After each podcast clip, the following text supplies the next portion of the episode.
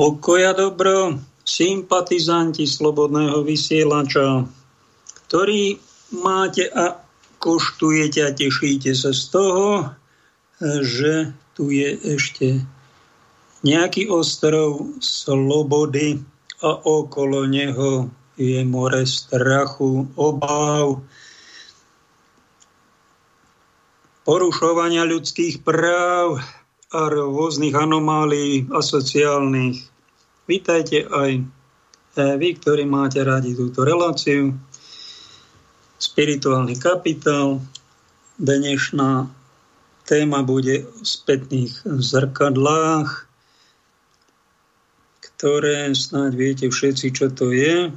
Máte auto, boli ste v aute, no a tam človek, aby sa dostal niekde dopredu, musí sa pozerať dopredu, ale musí sa pozerať občas aj do, na bok a občas je treba pozrieť aj dozadu, no aby sa nám krk nevykrútil a nebolel nás, tak máme na to vynález, ktorý sa volá spätné zrkadielko. Jedno je hore, jedno na boku, jedno na levo, jedno na pravo. Sú aj také autá moderné, ktoré už majú zvonku kamery a vnútri majú obrazovky a takéto zrkadlo spätné.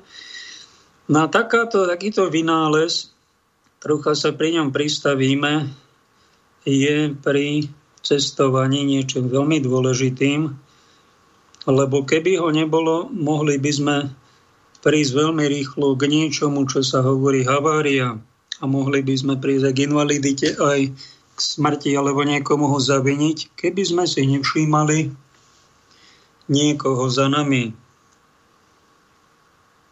tak som si vám raz, raz sa mi to stalo, čo som šoférom koľko? A vyše 30 rokov. A raz sa mi to stalo, aby mi osud poved- naznačil, to myslel som si, že je ale absolútne zbytočné svietiť to, že sa svieti ešte cez zimné mesiace, to je ešte také. Dalo by sa, ale keď už poslanci odhlasovali a neviem, čo aj v Európarlamente, aj u nás to prešlo, že sa má svietiť aj cez leto, no to sa mi zdalo úplne absurdné. Až sa mi vám raz stalo, bolo to cez leto a veľmi silno svietilo slnko, idem autom, zozadu tuším, svietilo to slnko. Tak som bol nejak osvetlený cez zrkadielko a že mi svietilo to slnko nejak veľmi nepríjemne, ale bočnom zrkadle som si všimol nejaké auto vychádzajúceho spoza horizontu, ktoré malo rozsvietené svetla. No keby nemalo, tak by som ho vôbec nezaregistroval a mohlo by prísť nejaké kolízy. Raz v živote sa mi to stalo. Tak mi nejakou súd ukázal, že aj to svietenie cez letné mesiace má nejaký význam a že to není blbosť. A ak sa tým zachráni nejaký život, no tak dobre aj keď sa plýtava a všetky autá, koľko ich je vyše milióna či dvoch, musia svietiť, lebo dostanú pokutu. V spätnom zrkadielku občas musíme pri ceste dopredu sa pozrieť aj dozadu. Či nejde auto aj z boku, mamičky radi pozerajú do spätného zrkadla, čo robia deti na zadnom sedadle a tak ich kontrolujú. Aj takýto má význam No a toto zrkadielko je nielen v aute, ale je aj v našej spiritualite. Aby sme sa občas pozreli aj do zrkadla, či nie sme strapatí, aj to, či sa tam treba holiť nám mužom raz za deň alebo raz za dva dní, keď už tri dní už, už to není pekné, už to stranisko a to zrkadlo to hneď prezradí, aj to, kde sa máme učesať, alebo kde je nejaký problém, No keď sa zahľadíme do toho zrkadla príliš a príliš dlho na to pozeráme, to je tiež, môžeme sa veľmi rýchlo dopracovať k poruche svojej osobnosti, ktorá sa volá narcistická, čiže príliš sa zamilovať do seba, ako mladík narcis. Z antiky je toto prirovnanie, príliš milovanie seba, tuším, že aj Satan zhrešil tým, Niekto tvrdí, že to bola satana, že to bola manželka Boha. v jednej škole, myslím, že v univerzálnom živote som to čítal, že prvý aniel, ten najkrajší, najdôležitejší bola satana, že to malo zjavené ich prorokyňa Gabriela v 20. storočí úplná novinka a že ona sa príliš zamilovala do seba, alebo zamiloval sa ten prvý padlý aniel. My to takto máme tisícročia, že to je padlý aniel, asi mužského rodu, oni nám tvrdia, že ženského, že sa príliš zahľadil do seba, aký je pekný.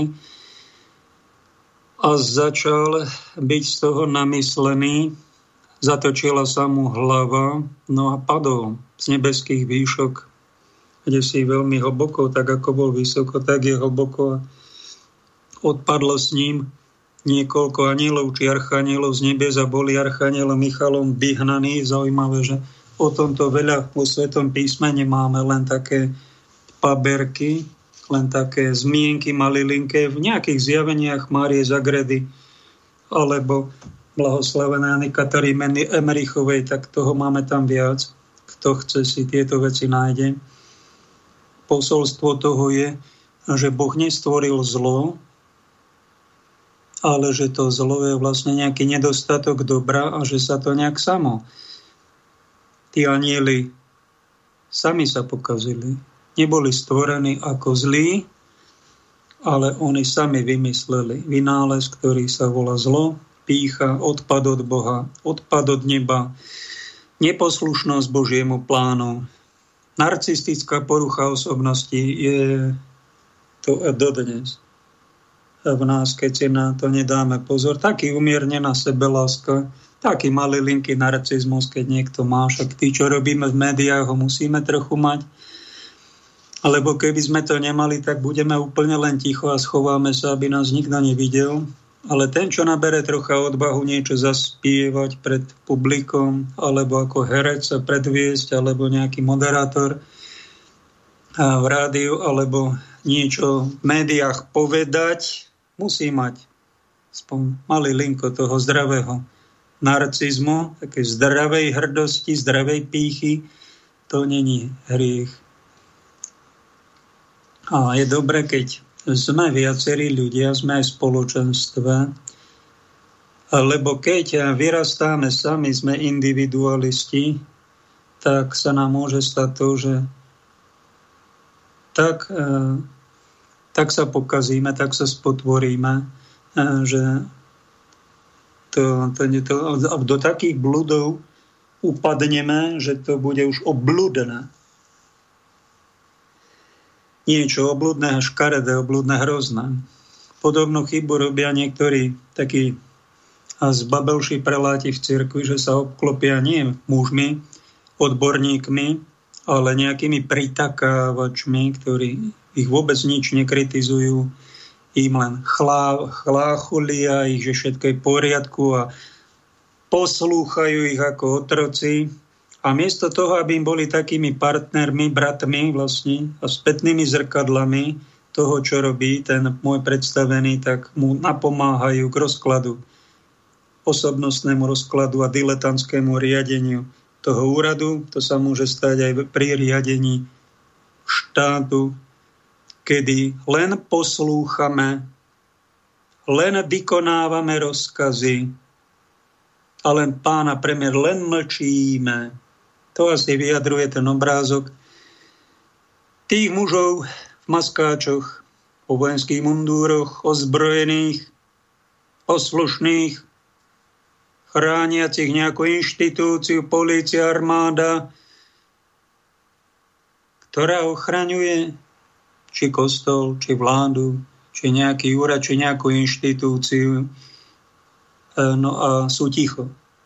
Ochraňujú niekoho, kto je tam za tými múrmi a kto je tam pán vedúci, keď dáva dobré príkazy, chráni obyvateľov pred nejakými teroristami, pred mafiánmi, cirkvi pred bludármi, ovečky pred nejakým bokom, tak je to všetko v poriadku. Tá inštitúcia si vlastne plní svoju spoločenskú funkciu.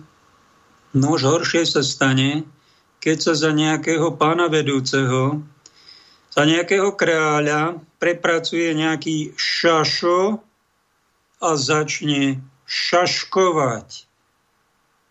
Začne porušovať ľudské práva, začne vydávať zmetočné rozkazy a začne prenasledovať slušných obyvateľov.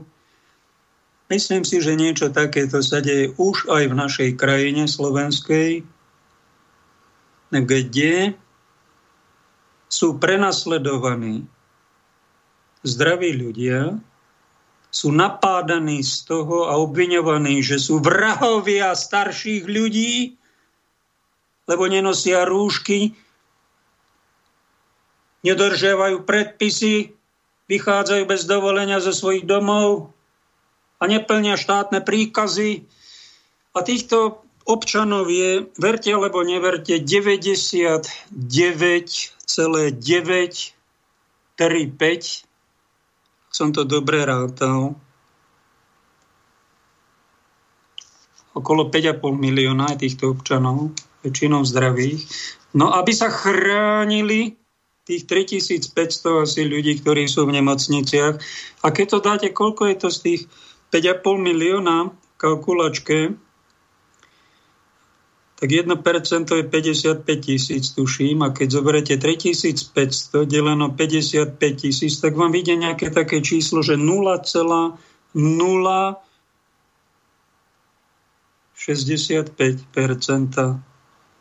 je poškodených, chorých, no tak teraz ich ideme chrániť, no dobre, no ale ich chránime tak, že týchto 99,935% občanov tým ukradneme všetky práva, naurážame ich, zdevastujeme ekonomiku, podnikanie, život, poškodíme deti, mládež, ľuďom už šibe, dáme také rozhodnutie ráno, na obed, večer, na obed e, zmeníme, na večer to zase upravíme a na druhý deň platí niečo úplne celkom iné. Z tohto sú totálne nešťastné z krokov našej vlády naše ženy a sestry, ktoré tiež majú také nálady, že ráno majú takú náladu, na obed inú a potom na večer celkom inú. To je také pre ženy normálne, ale oni potrebujú nejakú stabilitu, o niečo sa oprieť. No a keď taká vláda je ešte premenlivejšia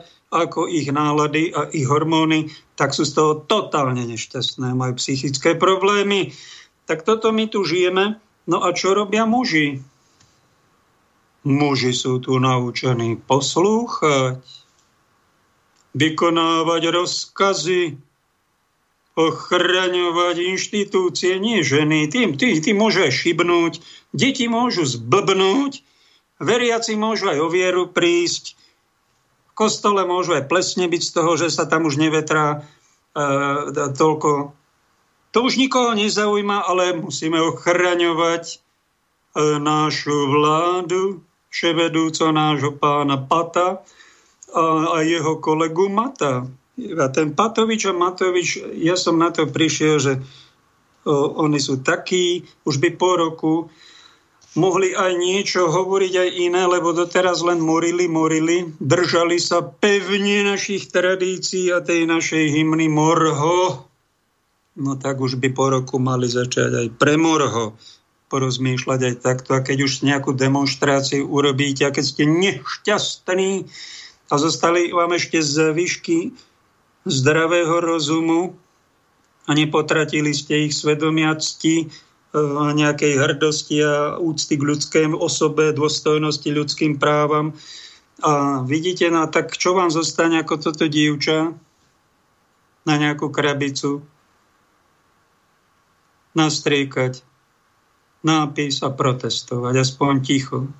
Keď už krik nepomáha, aspoň im ukázať, že sme tu aj takí, čo nesúhlasíme, čo to chceme inak. Dá sa to aj inak robiť.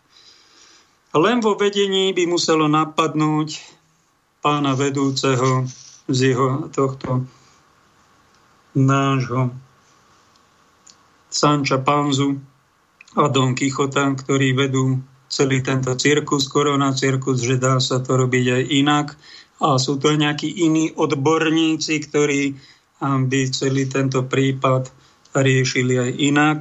a nie len strašili ľudí očkovaním, ale dali by im dávno už nejaký balíček s liekmi, ktorý teraz po, skoro po roku sa nejak schvaluje na ministerstve. No katastrofa. To sme takíto šmejdi, no veru sme.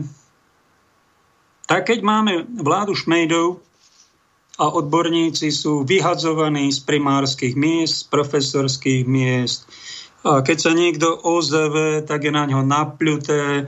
A keď nejaká pani doktorka Krajníková sa tiež ozve na ľudské práva, chce chrániť vyradená z advokátskej komory. Keď nejaký v Čechách lekár sa ozve, e, tak je zbaven a povie pravdu, ako je to s tým koronavírusom, že ľudí viacej devastuje tá, e, to strašenie a psychické tlaky zo všetkých strán a tí strašiaci mediálni že z toho majú oveľa horšie psychické problémy, ako je celý vírus a tie, tie opatrenia sú totálne likvidačné a neprimerané stavu, no tak to je znakom toho, že sú to fakt šmédi.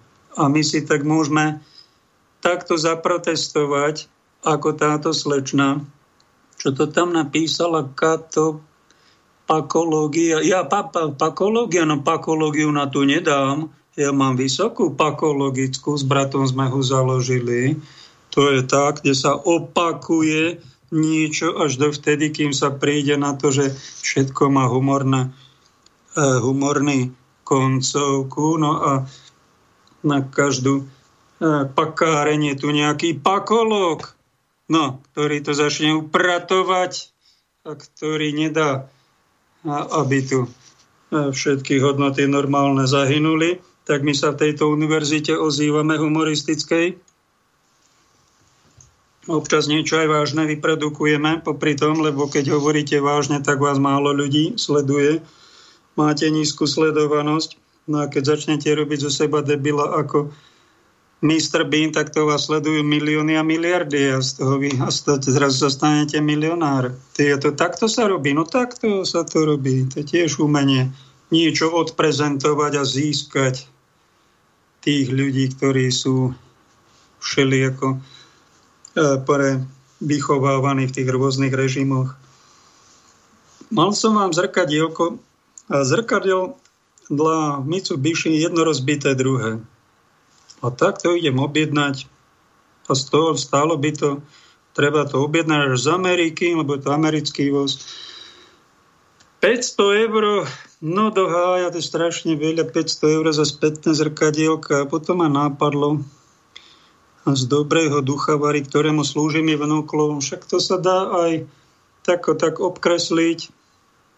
Vyrezal mi to jeden pán Prešove tam za 4 eur, jedno za 4 eur, druhé som to tam nalepil a mám to tam. A na technickej kontrole im to nevadilo. Aj takto sa to dá vyriešiť občania. Netreba platiť za všetko veľké sumy a funguje to aj také zrkadielko. Ešte som tam dal také malé panoramatické, som tam nalepil za pár eur. A slúži to.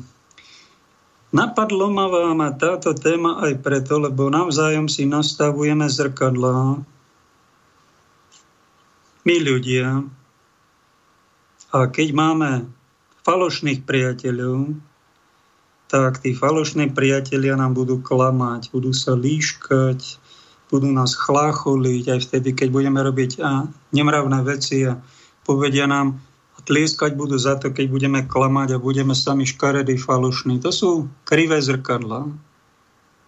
My by sme mali snažiť sa byť jeden druhému v tých medziľudských vzťahoch také správne zrkadlo a zrkadliť pravdu zrkadli dobro, zrkadli, čo máme druhého radi. Jeden z takých zážitkov, snáď sa ho ešte dožijeme, že budeme môcť cestovať slobodne. Bol som v Prahe pred pár rokmi. Stálo to vtedy asi 30 korún na Petšíne. Tam je taká rozhľadná na celú Prahu krásna. A pod tou rozhľadňou je zrkadlová sieň je tam vari 100 zrkadiel a 99 tých zrkadiel krivých. V jednom máte obrovskú hlavu V druhej zase máte malilinkú hlavu, obrovské ruky, prsty také vary 70 cm a sa chichocete. V jednom ste strašne tučný, v druhom ste strašne chudý a takto idete celou tou, celým tým labyrintom zrkadiel, pozeráte sa na to isté a všade je to nejako iné. Sú to krivé zrkadla, je to veľmi zaujímavá zábava, sranda. A keď boli tam aj školáci zo školy, no tí sa chichuňali na tom, ako vyzerajú. A končila tá prehliadka tých krivých zrkadiel pohľadom do reálneho zrkadla. Také, aké je skutočnosť. Je to sklo, za ktorým je nejaká vrstva tuším striebra, je to taký malý zázrak, že to zrkadlí človeka a že ho zrkadlí reálne, to je fakt zázrak. Toto je taký symbol, že počas života putujeme, putujeme, putujeme, stretáme rôznych ľudí, máme všelijakých kamarátov, priateľov, aj, pre, aj priateľov zažívame všelijaké zážitky s nimi a pozeráme sa do tých zrkadiel, oni nám zrkadlia to, čo sme sami a niekedy nám zrkadlia krivý náš obraz. A keď niekto si zvykne vyhľadávať také pokrivené vzťahy, kde sa úplne bežne klame, kde ideme spolu kradnúť, kde ideme sa reho, ublížime niekomu a pošliapeme mu ľudské práva, zhovadíme ho a, zabavíme sa, vytrieskame z toho nejaký kapitál, potom si ho spolu užijeme. To sú rôzne krivé zrkadla, ktoré niekto, keď si na to zvykne, tak si pokriví aj svoju dušu. A raz bude zomierať a odchádzať z tohto sveta a bude musieť sa pozrieť do reálneho zrkadla. To čaká každého z nás. Či v Boha veríme alebo neveríme, akékoľvek náboženstvo si vyberieme, alebo filozofia, alebo ateizmus. Jednoducho nás to čaká a je dobré sa na to prichystať a dobré sa do reálnych zrkadiel občas pozrieť. A to spätné zrkadielko je takým symbolom, že mali by sme sa trocha pozrieť aj dozadu. Čo na to hovorí Evanílium? Túto vetu sme v sérii týchto relácií ešte nepočuli, preto ho dnes poviem a troška s dovolením skomentujem.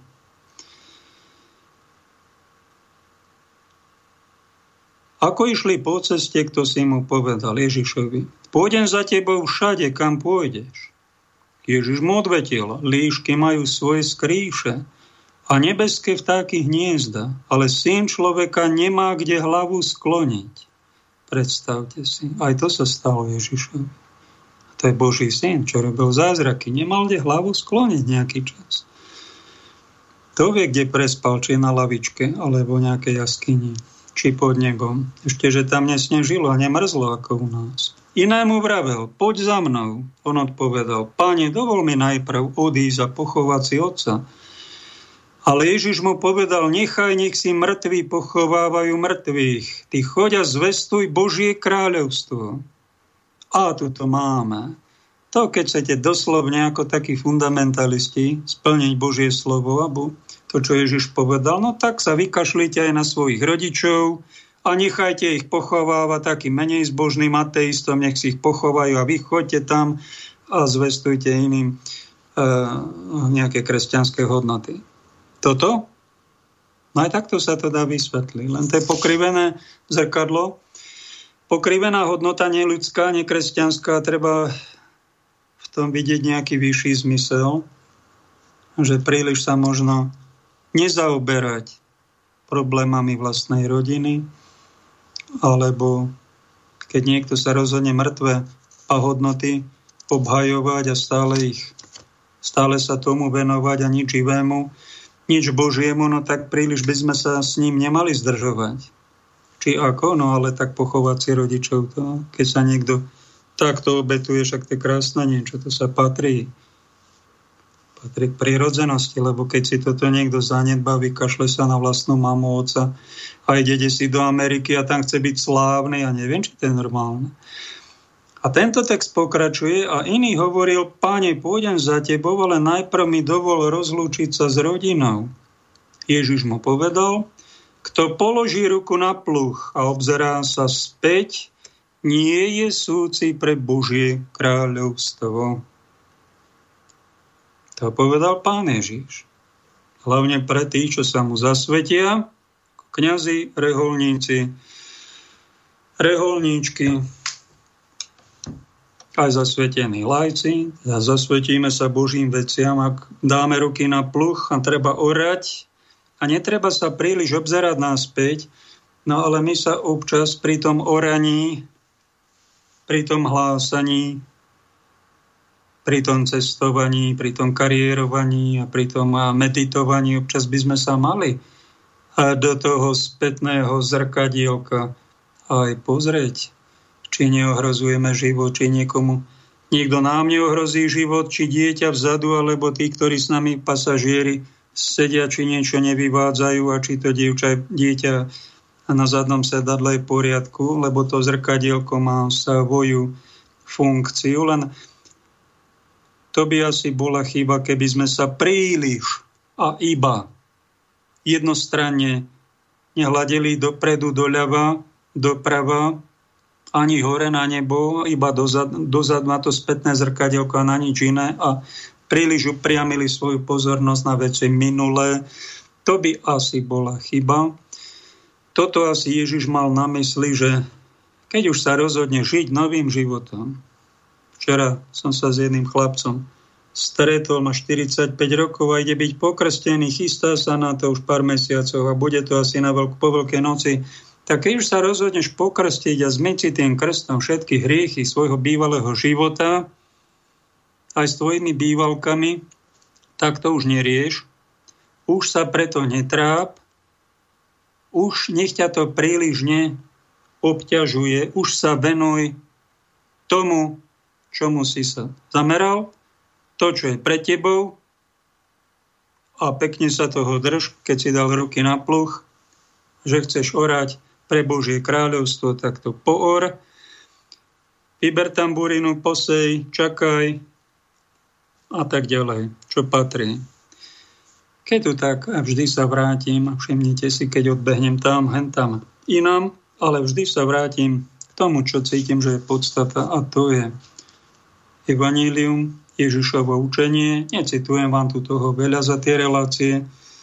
A vždy niečo vyberiem a snažím sa vybrať, čo som ešte nevybral na to, aby som vám to dal do ctenej pozornosti, trocha to skomentoval, pretože ja som tomu zasvetil život. Cítim, že toto je poklad. Tohto sa držať. Ano, a správne to pochopiť. Najprv interpretovať, vysvetliť iným, potom to aj uplatniť vo svojom živote. To je záruka toho, že ideme smerom nebo, ideme správne, mali by sme mať z toho radosť v srdci.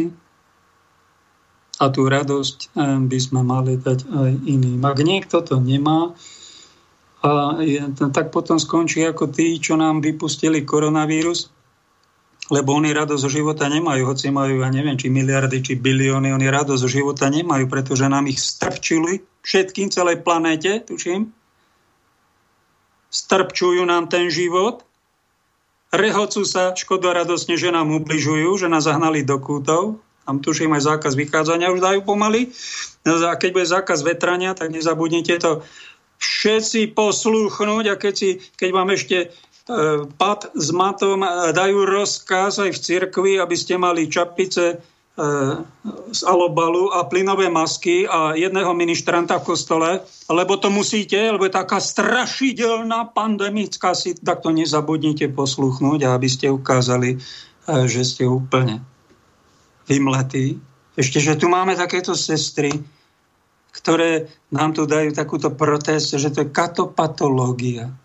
Aj v cirkvi takéto mlčanie, takéto iba poslúchanie takéto nepozretie sa do histórie, že vždy v histórii sa niekto ozval proti neprávosti, proti takýmto svojvoľným rozkazom, proti takejto škodoradosti pata s matom, ktorý iba moria, moria a vôbec nepremoria, keď nejaký iný odborník hovorí, že to treba premoriť, dať ľuďom lieky a to sa zbavíme toho šikovnejšieho, sme mohli byť dávno za tým. A nie toto vy robíte. Tak môžeme si vybrať, či budeme iba ticho, iba poslúchať, alebo budeme žiť niečo Božie, kde sa bude aj sveto protestovať, sveto kritizovať a sveto týmto bezpráviam odporovať, lebo počas života byť šmejdom to, to je také ako byť burina, to nemusíte ani siať, to, to samé rastie. No.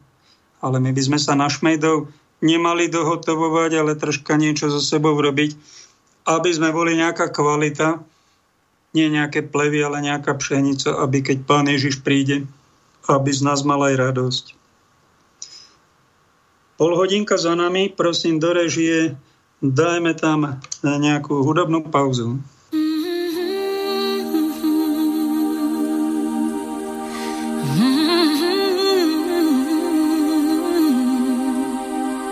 I get wings to fly.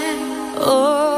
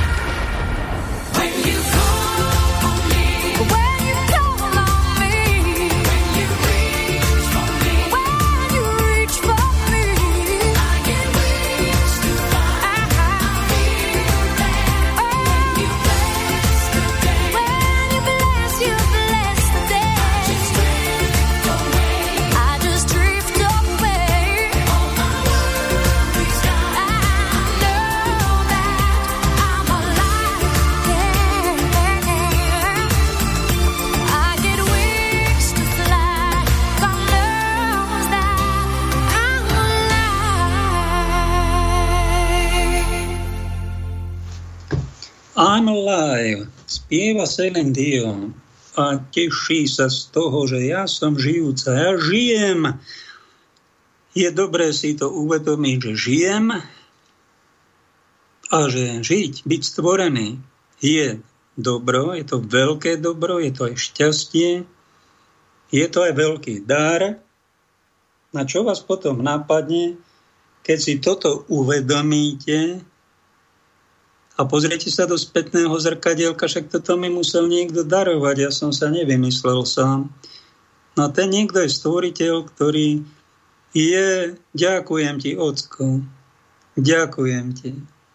No a keď toto začnete robiť, tak už máte to podstatné z viery, no a snažte sa, aby vám to niekto neukradol, tak si to pekne zveľaďujte, strážte si tú svetú radosť. No a my máme Ducha Svetého na to, aby nám pomáhal sa tešiť zo života. Aj počas celého života, lebo sú ľudia, ktorí tú radosť stratia, do spätných zrkadiel čas pozerať nemajú, urobia v živote chyby, veľké chyby, hriechy, veľké hriechy. Samozrejme, ako moderný človek, církev je sprostá, spovedie to je zbytočné. A slovo prepáč, to my nepoužívame. A takto si zvyknú roky, 2, 3, 5, 10 rokov žiť. Áno, a úplne sa zdevastujú, stratia radosť zo života. Môžu mať aj veľa peňazí, môžu mať auta, aké chcú a sú nahnevaní, naštvatí. To je otrasné, to, to a, také pohlavný orgán, hen tam taká svíňa, tá špína, to hovedo a toto, takýto prská zo seba aj na, na sociálnych sieťach, aj v kontakte, ako jeden Hano, som si ho pozeral v Bystrici, sme tam sedeli na pici, bol slušný, ale ten má také komentáre na Facebooku naštvaté, ako keby mal permanentne bol na niekoho nahnevaný naštvatý a takto si to hádzal to na iných tých komentároch, aby sa toho zbavoval. No je otrávený. No, otrávený s tým, že nemá radosť zo života. On nemá za čo ďakovať už. On má už len samé sklamania. Všetko je zlé, všetci sú skorumpovaní, všetci, nech všetko zdochne. To je presne ten konkrétny a spirituálny spôsob života. Zanedbanie toho podstatného. My si musíme troška aj uvedomiť pár vecí, aj pozrieť si do svojej minulosti to, čo sme zažili. Som raz jedným deťom na Birmovku boli, to sú také 13-ročné deti, sa ich pýtam, prosím vás, a dal som im taký test na jednom stretnutí. A jedna z otázok bola, napíšte nejaký film, ktorý vás v živote oslovil. No tak jedna dievča tak dlho rozmýšľalo, že nevedelo napísať, aký film, lebo ona pozera toľko filmov, ja neviem, či 10 za deň, že ona nevie, ona si aj neuvedomuje, či videla nejaký dobrý film, ktorý by ho oslovil. Musela lobiť dlho v pamäti, nakoniec nenapísal. Už to, to, to je taká vymletosť. A že čo to my robíme? Sa prepchávame informáciami, filmami, zážitkami a my si vôbec neuvedomujeme to, čo prežívame. Nepoučujeme sa z toho, neprežujeme si to, neuvedomí, nepoďakujeme za to, nepoučíme sa. Každý nejaké chyby robí a, a dobre si ich trocha v tichu aj uvedomiť. Čo má robiť človek, ako jeden z klientov, ktorých som navštevoval, kniaz má tak nám každý prvý piatok chodia naši kniazy ku chorým. Raz som ich mal v jednej farnosti na území, a neviem, či to bolo tam to bolo 16 dedín a na 20 kilometrov asi, tak som ich obchádzal raz za mesiac a mal som tých chorých, si pamätám, 22. No a jeden z nich mi tak hovorí, pán Farár, ja stále musím v samote, keď som stále sa mi zjavuje z minulosti nejaké obrazy, čo som tam komu ublížil pred 30 eh, rokmi a ako sa to zle stalo. Prečo sa mi to stále zjavuje? Prečo ma to obťažuje? No volá sa to obsedantno-nutkáva neuróza. Dali by vám možno psychiatri na to nejaké lieky a ukludnenie, alebo nejakou psychoterapiou by vás odklonili, aby ste to nevšímali, aby ste to dali do nejakého nevedomia. Ne... Kňaz to rieši inak. Viete čo, tak to všimnite. Niečo pred tými 30 rokmi sa stalo. Vracia sa mi to do stále do pozornosti. To znamená, že som tam asi sa nezachoval, ako som mal. Možno som porušil nejaké Božie prikázania, možno som komu si veľmi ublížil, možno som niečo zanedbal, tak si to pekne premietnite, uvedomte, ak sa to dá, ešte takto napravte spravedlňte sa. A keď už ten človek, dajme tomu, čo nemu ste ublížili, už zomrel, alebo je desi v Amerike a neviete kde, no tak to dám Ježišovi Kristovi. My to takto robíme. Ježišu Kriste, ty si pravý lekár. Ty si pravý spasiteľ. Tebe odovzdávam túto situáciu, ktorú som zažil. Možno som ho spackal tej minulosti svojej. A bolí ma to, trápi ma to, nemám z toho pokoj ani radosť. Tak prosím ťa, ty začni liečiť túto situáciu. Takto sa to robí. Takto to robí duchovný profesionál. Šmejdi, no tí vám poradia, aby ste si dali štamprlík a išli sa zabaviť. No. Tak to tak môžete aj vybrať, komu zveríte. Keď vás má niekto operovať, či nejakému niekomu, kto nemá ani základnú školu skončenú, alebo chirurgovi s 20-ročnou skúsenosťou, čo to operuje. A podobne niekto napríklad bola na potrate. V cirkvi to tak máme, že je síce exkomunikovaná, e, keď to do beda urobí, ale po obede, keď už ide na spove, tak už je zase do cirkvi prijatá a ešte, ešte jej ponúkneme aj nejaké sprevádzanie sprevádzanie, aby, aby keď má tú traumu, tak ešte ideme hladkať, aby to nejako uh, tá mamička, no ale toto není, uh, toto není riešenie našim ženám, chod na potrat a choď potom na spoveď a my ťa ešte budeme hladkať. Toto, toto robí jeden dobrý otec. Toto urobí svojej cére, tak toho dokatuje, zničí a tá dcera, keď potom 20 rokov, potom má strašné výčitky svedomia, hoci sa 7 krát z toho už aj spovedala, a už mala hladkajúcich terapií, ja neviem aj de, koľko, to všetkých aj stále to vychádza, že, že ho to bolí a vôbec si neudomala, že nejaký veľký hriech je to. A teraz čo s tým robiť, keď sa je to zjavuje z minulosti? Viete čo, tak sa už toho nespovedajte. By mal povedať nejaký taký dobrý otec, duchovný. Už ste to povedala a keď vás to bolí, tak robte za to pokánie. Klaknite si, zapálte si sviečku. A keď vám padajú slzy, tak sa vyplačte a proste odprosujte Boha. Bože, zmiluj sa nad nami, hriešnými. Bože, zmiluj sa nad nami. A nemyslíte tým len sama seba, však vy ste sa už oplakala. Vy ste sa už za to trápila toľko, ale spomente si na tých 20 detí, ktoré zabijeme na Slovensku úplne zbytočne. To je do plaču. Strašné niečo. Do ešte väčšieho plaču je, že v parlamente sa to prehlási aj kresťani, že americký prezident nový, ktorý tam prišiel, prehlásil, že to treba tým ženám pomôcť, aby, aby mali v ktoromkoľvek čase mohli ísť na to prerušenie, tu interrupcia, zabiť si. A takto si my vyvražďujeme milióny detí. A okrem toho, že to je hamba, že to je strašná hamba nás mužov, že nepodržíme tieto naše ženy. Strašná hamba. E, tak a potom nám príde aj nejaké nepožehnanie. Nepožehnanie pre všetkých. Ja sa čudujem, že pán Boh na, toto, na túto planétu za tie milióny napríklad potratov nepošle jeden týždeň zemetrasenie, druhý týždeň tajfún a tretí týždeň e, nejaký meteorit, že nepadne do mora, nezaplaví tu e, pol milióna ľudí, nezomrie. Ja sa čudujem. To asi preto, toto by sme totiž zaslúžili. Keby sme sa pozreli úprimne do reálneho spätného zrkadielka, toto my, aký taký preplesk, ľudia pod, by sme zaslúžili. Ale to, že sa to nedieje, že sa občas nejaká katastrofa stane alebo nejaká vojna, to, keď je to mimo, tak nás to nezaujíma, kde si v Sýrii však sa bombarduje. No ale teraz, keď sme si v tichu zahnatí, dokopaní, musíme rozmýšľať, to prečo? No tak to, to je ešte milosrdenstvo, milí občania. Toto by niekto v cirkvi mal povedať, to je veľké Božie milosrdenstvo voči vám.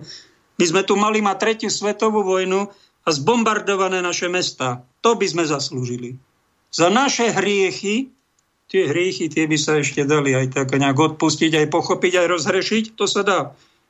A s pokáním nejako e, vyželiť, ale to, to sa nedá pochopiť, že my vraždy, smilstva, krivé prísahy, vraždy, bezprávia, my tu 10 ročia máme za dobré skutky. A nerobíme za to absolútne žiadne pokánie väčšina ľudí, čas výnimka. ktorých to nápadne a kde si v tichu plačú, ako tá dobrá sestra bola na potrate, aj na spovedi sedemkrát a zase plače, lebo ho to bolí. Viete čo, bolí vás to preto, lebo Krista. Máte trpiaceho Krista v sebe. A ten Kristus krváca po vás. A keď vás osud dal, že aj vy ste zhrešila kedysi, už sa preto netrápte do toho zrkadielka, už nepozerajte, lebo vás to zničí, ale si uvedomte, že keď ste nejaký ten hriech v živote urobili, prídu vám z toho následky, príde z toho neradosť, smútok, pláč. Tak to bolo dopustené preto, aby ste v tejto oblasti robili pokánie. Možno do konca života, ja neviem. Možno vám to pán po nejakom čase zoberie a nebude vás to trápiť. Ale dokým sa vám tieto traumy z minulosti objavujú, treba si ich všímať,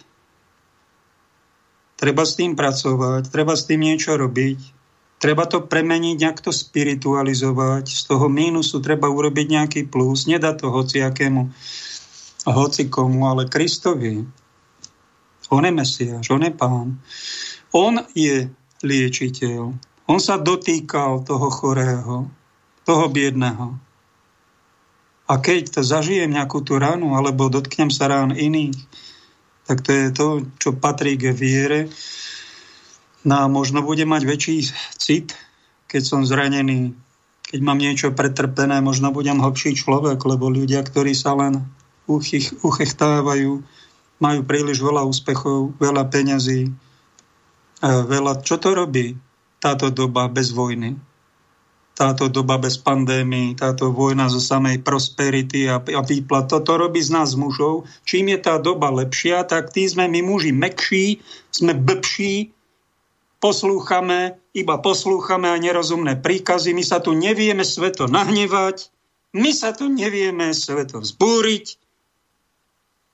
ako keby sme boli vykastrovaní a ženy, aspoň ženy nejaké táto sestra nám tu ukazuje, že sa treba aspoň nejako zbúriť, aspoň slušne, ticho, dôstojne. Nikto nepotratí rozum. Pretože keď sa nejaké bezprávie deje, není naša povinnosť podľa svetej viery sa ozvať, kritizovať, sveto neposlúchať príkazy, keď nejaký faraón vydá, že zabíjajte chlapcov, tak je povinnosť toho faraóna neposlúchnuť. Bodka.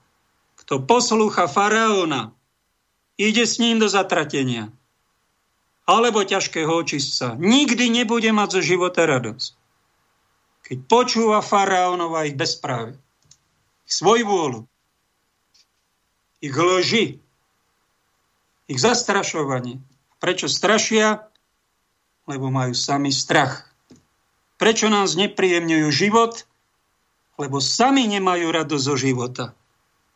Prečo sú takí škodoradostní, že tu je 99,93% ľudí zahnaných do kúta? Prečo to všetko kape? Z tohto má niekto radosť, z tohto musí mať niekto škodoradosť. A viete, prečo má škodoradosť? A takúto veľkú? už celoplanetárnu, pretože jeho duchovný stav sa dostal do extrémnej obludnosti. A my sme si ho dlho týchto moci pánov nevšímali.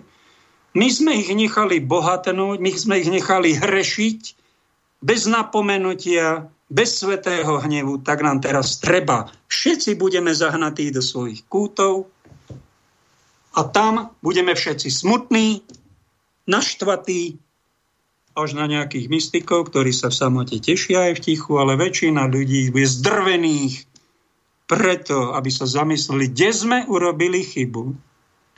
Aj my v cirkvi by sme si mali uvedomiť, čo sme za 30 rokov v slobodnom svete.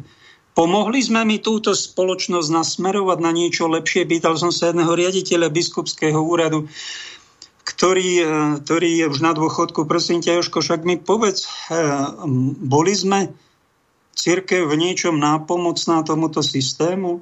Máme v ústave cyrilometodské dedičstvo, no krásne, to tam máme. A potom čo? Čo sme sa zistili, že yoga na školách sa kedysi v 90. rokoch chcel to nejaký minister vtáčnik presadiť lebo videl, že deti sú besné. No tak joga by im pomohla, joga. No biskupy sa včas ozvali, udreli, že žiadnu jogu my nepotrebujeme. Pán Ježiš nám vyrieši všetky naše problémy. No to je pekné svedectvo, no ale tie deti sú stále besné, besnejšie. Tak yoga, potom si pamätám, kardinál Korec, ten sa za niečo ozval, no keď, keď chceli stavať v centre Európy, kde si nad Kremnicou, tam je jeden zo stredu Európy, no bodaj by tam bol, viac tých stredových že vraj, tak tam chcel niekto presadiť chrám Bieleho býka.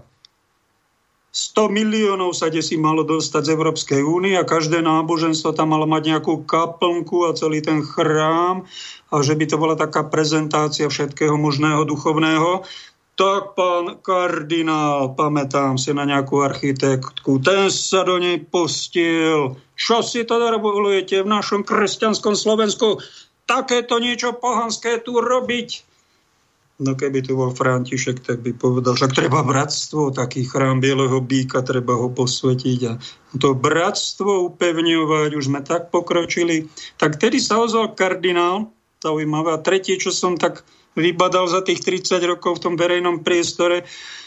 Rudolf Balaš, keď mu chceli nejaký verejný dom urobiť Banskej Bystrici na jedinej ceste, ktorá vedie k biskupskému úradu, ten sa tak sveto nahneval, zavolal primátorovi, tuším, tam bol Presperín, tak mu vynadal, že vraj povážte sa tu urobiť a vás vykričím, žiaden bordel tu nebude na ceste do biskupského úradu. Tak sa zľakli na tom úrade a ten bordel presunuli niekde úplne inde. No tak takéto zásahy malé linke sme urobili. A ešte aj niečo iné, prosím vás, napíšte mi, zavolajte, pošlite, lebo veľa som toho nenašiel, my sa tak venujeme sami sebe v tej cirkvi, ale my máme povinnosť troška sa aj ozývať, trocha aj kritizovať, ale aj v cirkvi už prišlo to, čo Anna Katarína Emerichová predpovedala, pred 200 rokmi, že raz prídu do cirkvi takí šmejdi, že oni nechcú počuť žiadnu kritiku. Pícha v nich tak pracuje, že keď im niekto chce povedať iný názor, trocha kritický názor, je vyradený, vyhodený cez palubu ako pán primár niečo povedal proti tým opatreniam v Česku, tak už není primárom hodený a to sa deje úplne bežne. No a to je tá strašná pícha ten diletantizmus, tí šmejdi vo vedení, že oni nechcú niekoho, kto ich kritizuje konštruktívne. Nerozlišujú medzi nenávistnou kritikou, ktorá by fakt nemala byť, je nevhodná, neslušná, a medzi konštruktívnou kritikou nejakých odborníkov, nejakých epidemiologov, virológov, nejakých plúcnych primárov, ktorí sa ozývajú a hovoria, že to je katastrofa, ako sa ten celý rok vedie táto, vedenie tejto pandémie, že by to malo byť úplne niečo iné. A tých radšej budeme ticho nech bude aj ticho a umlčíme ich. No ale to už není správne. To je to, je to šmejdovstvo. A církev by sa mala ozvať. Toto sa robiť nemá v spoločnosti. Toto sa nesmie robiť. Počúvajme sa navzájom. A hlavne tých, ktorí majú k veci niečo povedať. A nie len za očkovanie, ale aj proti očkovaniu. A vypočujme si to v týchto médiách. Nielen jedno, jednostranne. Toto by mal niekto strážiť a myslím, že keď toto nedieje, tak niekto by mal ako dobrý otec. Máme tu reláciu sérii Má Slovensko vôbec dobrého otca? Lebo keby otca malo, tak by toto ten otec, aby v tej jeho rodine národnej, Andrej Hlinka by toto povedal, keby tu bol medzi nami. Mám ho tu vedľa seba, jeho bustu, posmrtnú masku. Namaľoval som ho. Aj som mu oči primaľoval, aby som ho vzkriesil. Dal som si ho na Facebook. Pozrite si ho. Čo by nám dnes Andrej Hlinka povedal?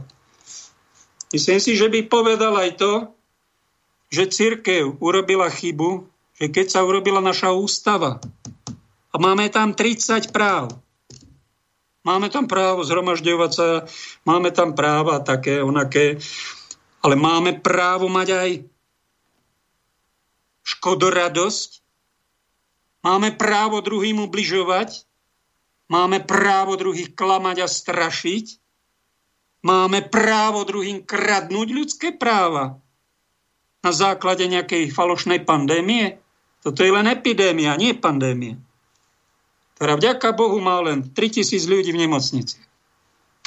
Keby tu bolo 3000 ľudí denne mŕtvych, to by bolo iné. A 1% desí na testoch.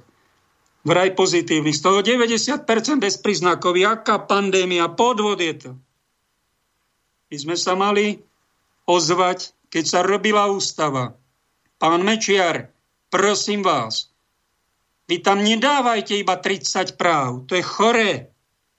Tie práva sú choré. Nie, práva sú dobré, že sú tam. Ale choré je to, že tam není 30 povinností pre občana Slovenskej republiky. Keď tam hľadáte v ústave, aká je povinnosť, tak skoro žiadna. Jedna. A už aj neviem aká. Je tam spomenuté, že má človek povinnosť hľadať pravdu, je tam spomenuté niekde, že povinnosť toho, kto je bohatý, úspešný, má starať sa o toho, kto je menej úspešný a chudobný? Je tam, prosím vás, napísané niekde povinnosť alkoholika, že má povinnosť sa liečiť a neobťažovať svojim alkoholizmom občanov a, ostatných a ničiť si zdravie? Je tam niekde spomenutá povinnosť pracovať a nedarebáčiť? Komunisti to mali? Prečo to demokrati nemajú? No lebo sú to darebáci. Povedal by Andrej Hlinka. Je to hamba.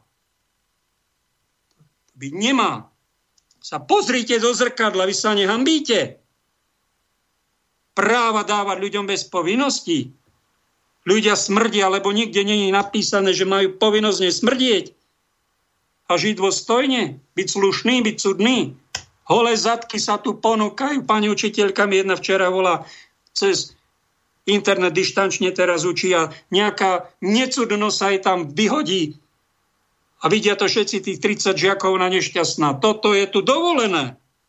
Pretože byť cudný to není, normál, to není povinnosť. Môže byť necudný, môže niekto klamať, prokurátor môže úplne, bo on má názor taký, že treba niekoho zlikvidovať, lebo mu to nejaký oligarcha povedal. Však on má právo na právny názor, ale on nemá povinnosť držať sa pravdy. To nikde nie je napísané. Ochraňovať slabšieho. Právo rozhodovať, spra- povinnosť rozhodovať spravodlivo. Som to v ústave nenašiel. Tak si potom tu robíme, čo sa nám zachce. Tu bordel. Keď církev mlčí, tak to je katopatológia. My prví by sme mali byť na poplach. My prví, ako Andrej Hlinka, by sme mali protestovať. Ale vie, čo nepre, viete, čo, prečo neprotestujeme? Lebo by sme dopadli ako Andrej Hlinka, suspendovaný biskupom maďarským Párvim za to, že chránil Slovákov a ich práva. Doba si ho dali, pritvrdili mu to tam a ešte ho dosočovali nášho oca národa, že to je podpáľač kostolov, terorista, burič, panslav, neposlušný kňaz. On to otrpel s úsmevom, vrátil sa, bol slávny a slavej. Odišiel, mu to neublížilo. Ale nám strašne ubližuje to, že my nie sme potom schopní sa ozvať, protestovať a zdravé zásady aplikovať do nášho života. Preto tu je bezprávie, preto sme všetci smutní. A v tom tichu snáď sa na to zamyslíme a snáď si trocha priznáme v tom spätnom zrkandielku, možno som chybu urobil aj ja tým svojim čušaním, tým svojim poslúchaním, tým svojim kariérizmom a tou svojou zbabelosťou. Možno, že aj ja som k tomu nejako prispel. Keby sme na toto prišli, tak máme nejaký poklad, ktorý sa volá pokora, pravda a to je začiatok našej spásy, lebo keby sa takýchto ľudí viacej našlo, oni sa dajú dokopy. Oni niečo vymyslia.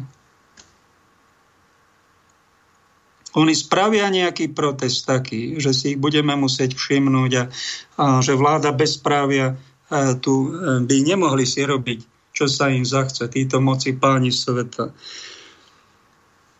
Hodinka za nami, dáme pauzu a po piesni vytočíme hostia z Prahy.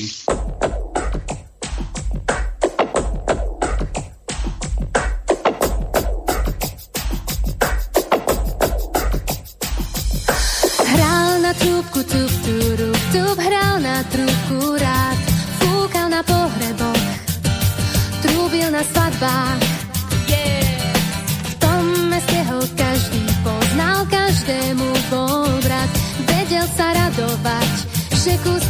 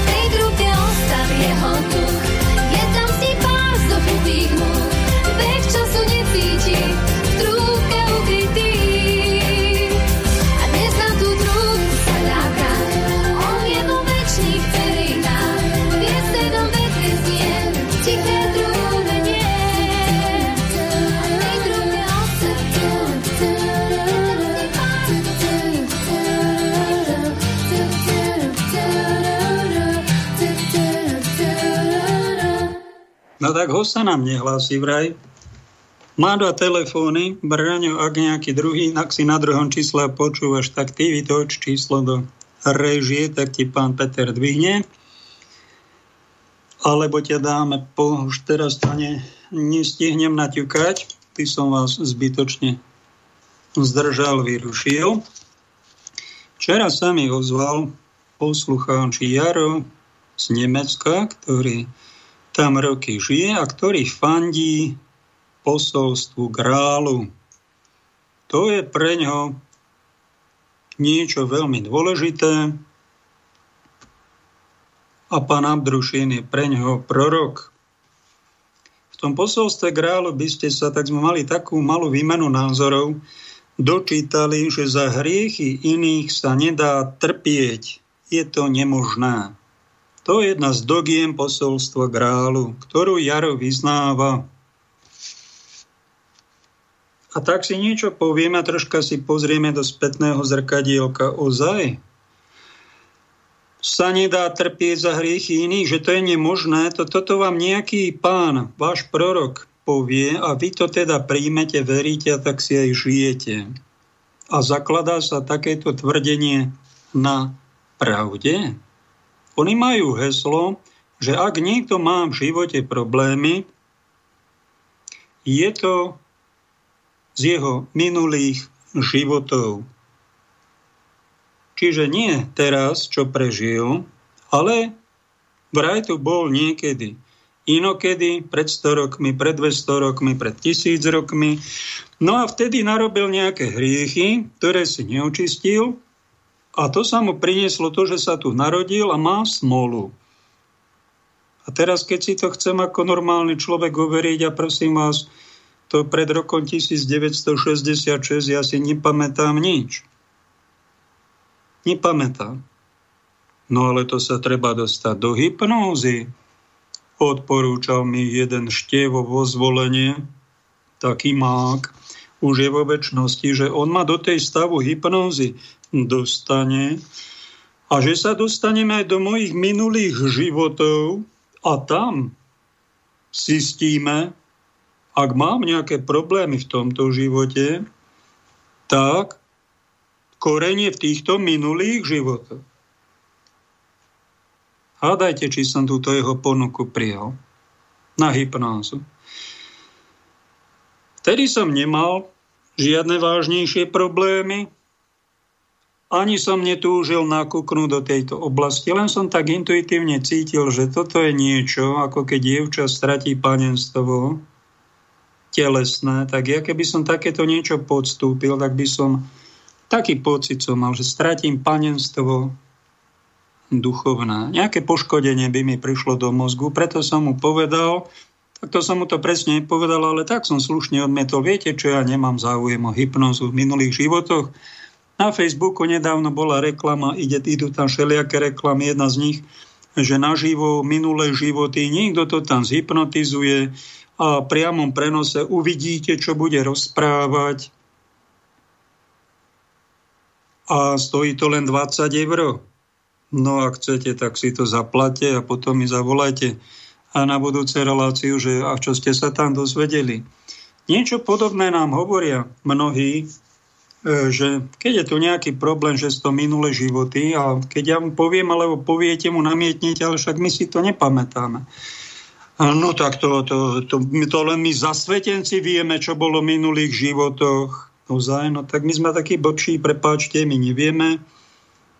My to tak dávame do Božej prozreteľnosti. A my, kresťania, tak dosť často hovoríme o tých rodových koreňoch, že ozaj majú problémy nášho života, nejaká smola, nejaké nešťastia, úmrtia, psychické choroby, že niekto sa zabije na motorke, alebo autohavária alebo predčasné umrtie alebo nejaká tragédia, výbuch rodine, že to má v minulosti korene, ale je to v minulom živote našich predkov.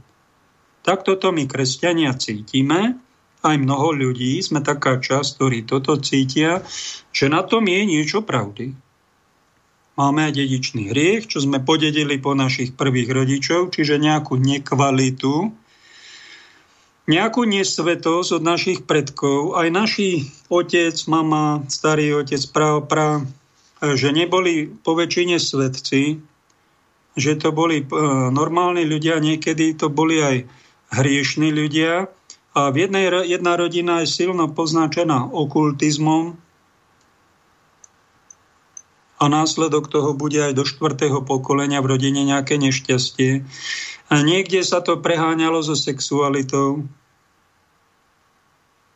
a hrešilo sa. Niekde sa, niekto tam bol člen nejakého gestapa alebo MKVD, nejakého tajnej policie Ruska, udávali, vraždili, no boli to ako svine. A sú to vaši predkovia, dozviete sa to a vás to mrzí a čo s tým narobíte? Niekedy sa narodí takej rodine aj dieťa, ktoré zomrie a nejakú kliatbu z tej rodiny muselo sňať. Na tie rodičia sú nešťastní, prečo nás pán Boh navštívil. My, kniazy, povieme, nevieme. Máme na to čarovnú formulku, je to Božie tajomstvo a myslím, že presnú. No a neskúmame ďalej a vieme, že problémy našej generácie má na svedomí mnohokrát hriešný život našich otcov, dedov, pradedov. Bodka. Keby sme zašli do hypnózy, do minulých životov, my, kresťania, cítime, že tu by sme už zašli za nejakú hranicu, kde by sme si mohli poškodiť náš duchovný, duchovné vnímanie, duchovné panenstvo, nejaký zdravý rozum a mohli by sme sa dostať do iracionálnej sféry. A keď nás napadnú milovníci reinkarnácie minulých životov, ktorí nám tvrdia, že toto je skutočný život, to je, to je skutočný cyklus, toto je, sú zákony prírody, píše sa to aj v posolstve Grálu, ty debo, však si to doštuduj. No tak ja som si to poštudoval, no našiel som tam aj e, zaujímavé veci, ale jednoducho nesúhlasím s tým, že toto je väčší život. My to máme, že toto je väčšie trápenie a ty posielaš iných ľudí nie do neba, ale do nového väčšného trápenia, no tak veľa šťastia, ale ty si Krista ešte nestretol. Vy ste vyhodili reinkarnáciu z, z Biblie. Vyhoveda v 5. storočí na koncile to Justinian vyhodil a pápež Vigil to podpísal.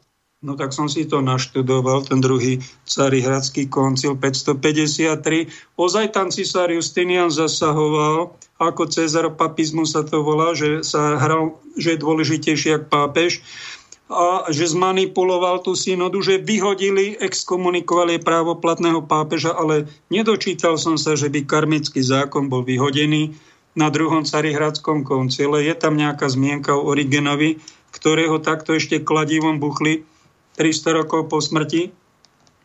Ale my v kresťanstve cítime, že o reinkarnácii nebola vyhodená, že je tam v Biblii, v Novom zákone, ale tak sa to nevolá reinkarnácia, ale volá sa to väčšné trápenie, ty debo. Takto možno niekedy komunikujeme, my hľadači pravdy a takéto, to je to úplná novinka, čo poviem, takýmto apoštolom minulých životov.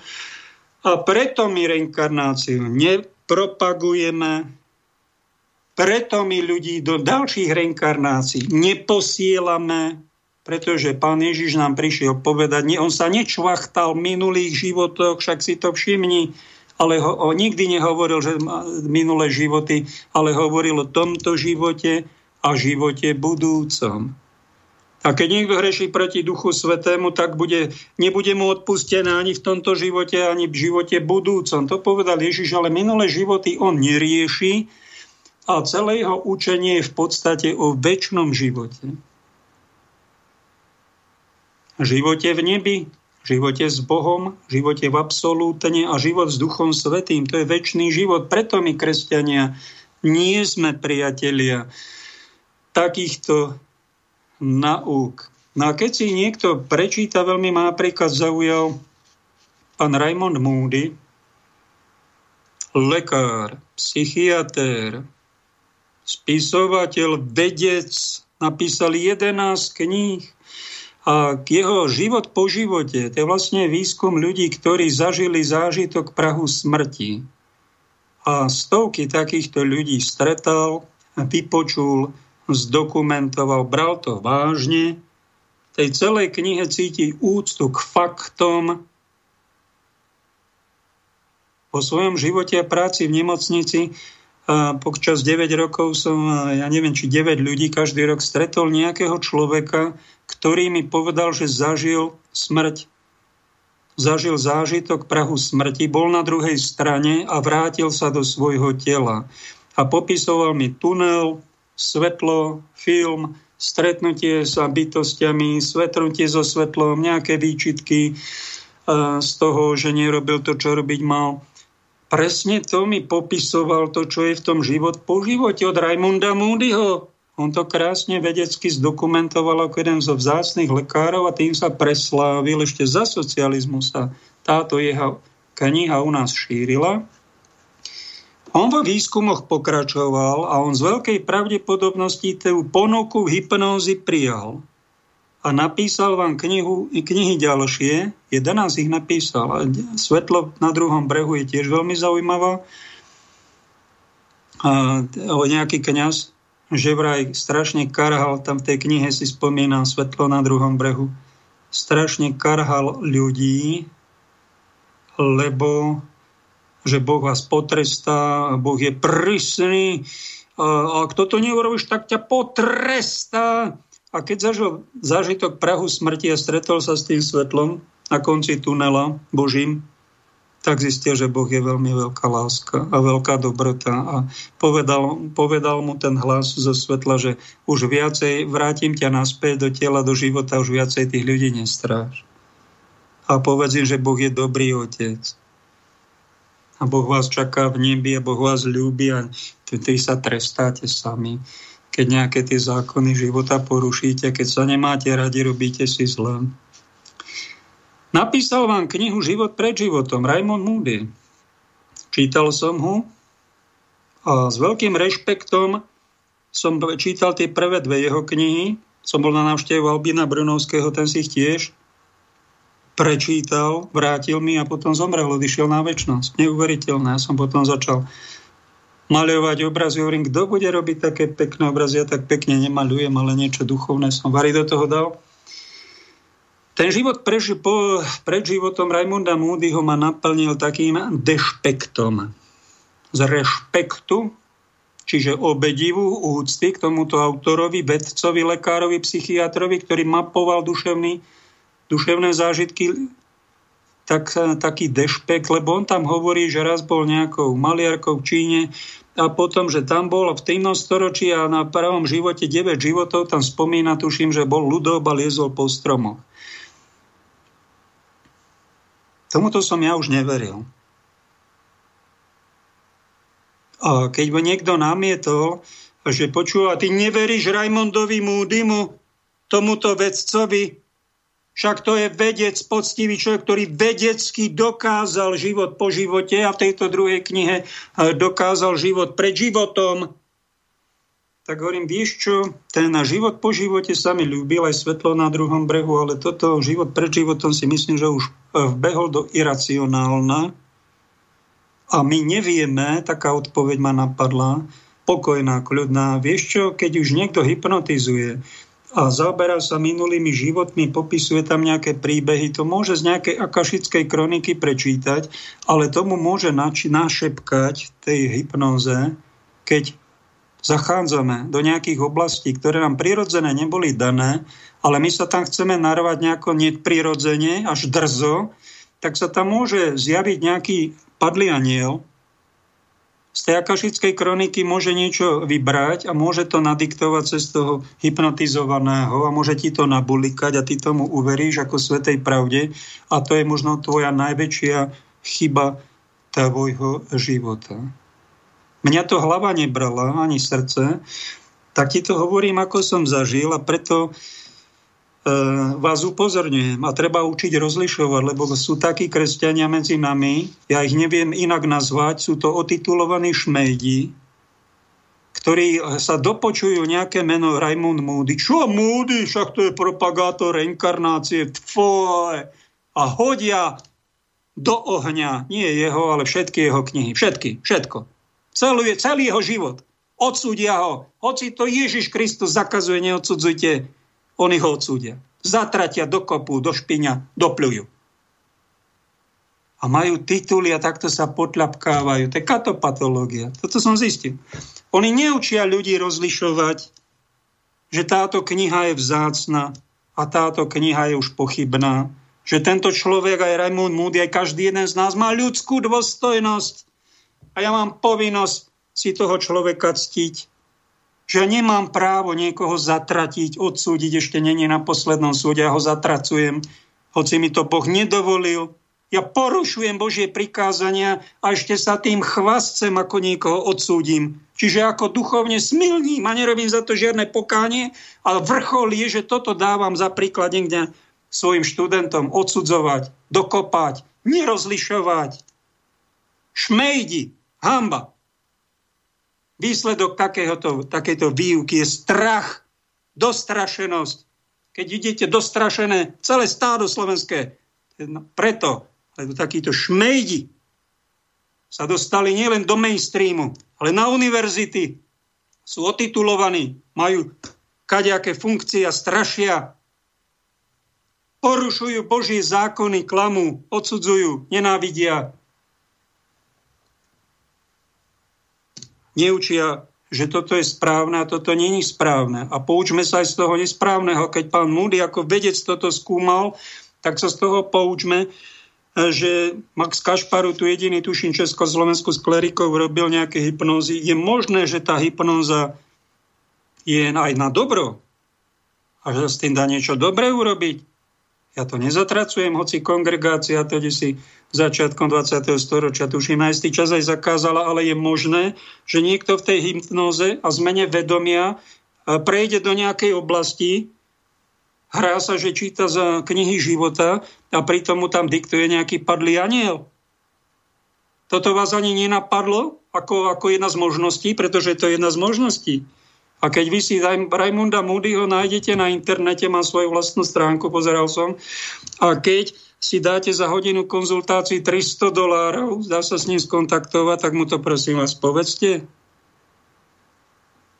Ak viete dobre po anglicky, pretože vedec by sa mal držať vedeckých faktov.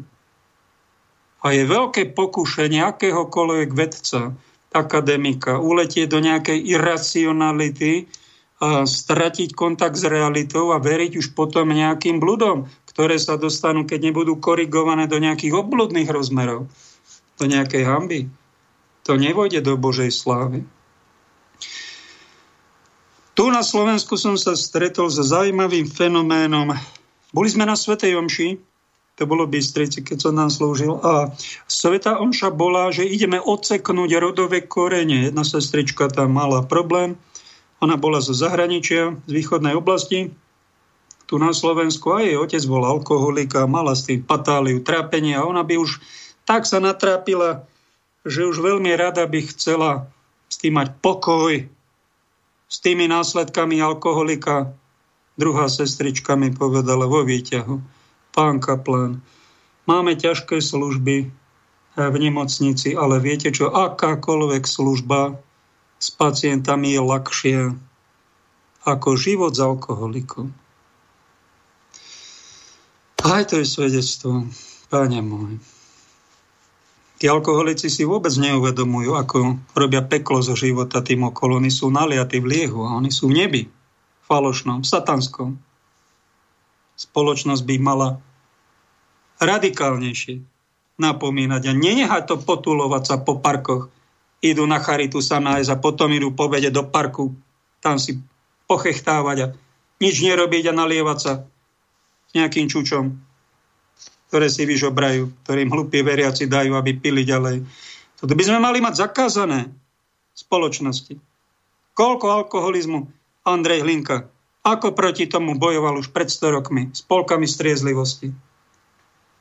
Malo byť dávno nejako zregulované. Netolerovať takéto excesy. Tak bola Sveta Omša na oťatie rodových koreňov. Tak som o tom rozmýšľal, nejaká kniha, prišla taká vlna z Kanady, z Ameriky, že rodové korene a že naši predkovia nás poznačili genetickou nekvalitou, sú si v očistci v pekle a my za to trpíme. Tak sa francúzskí biskupy nad tým trocha zamýšľali a vypracovali nejakú inštruktáž a nejakú nejaké usmernenie v tejto oblasti, ktorí povedia, toto nemá nejakú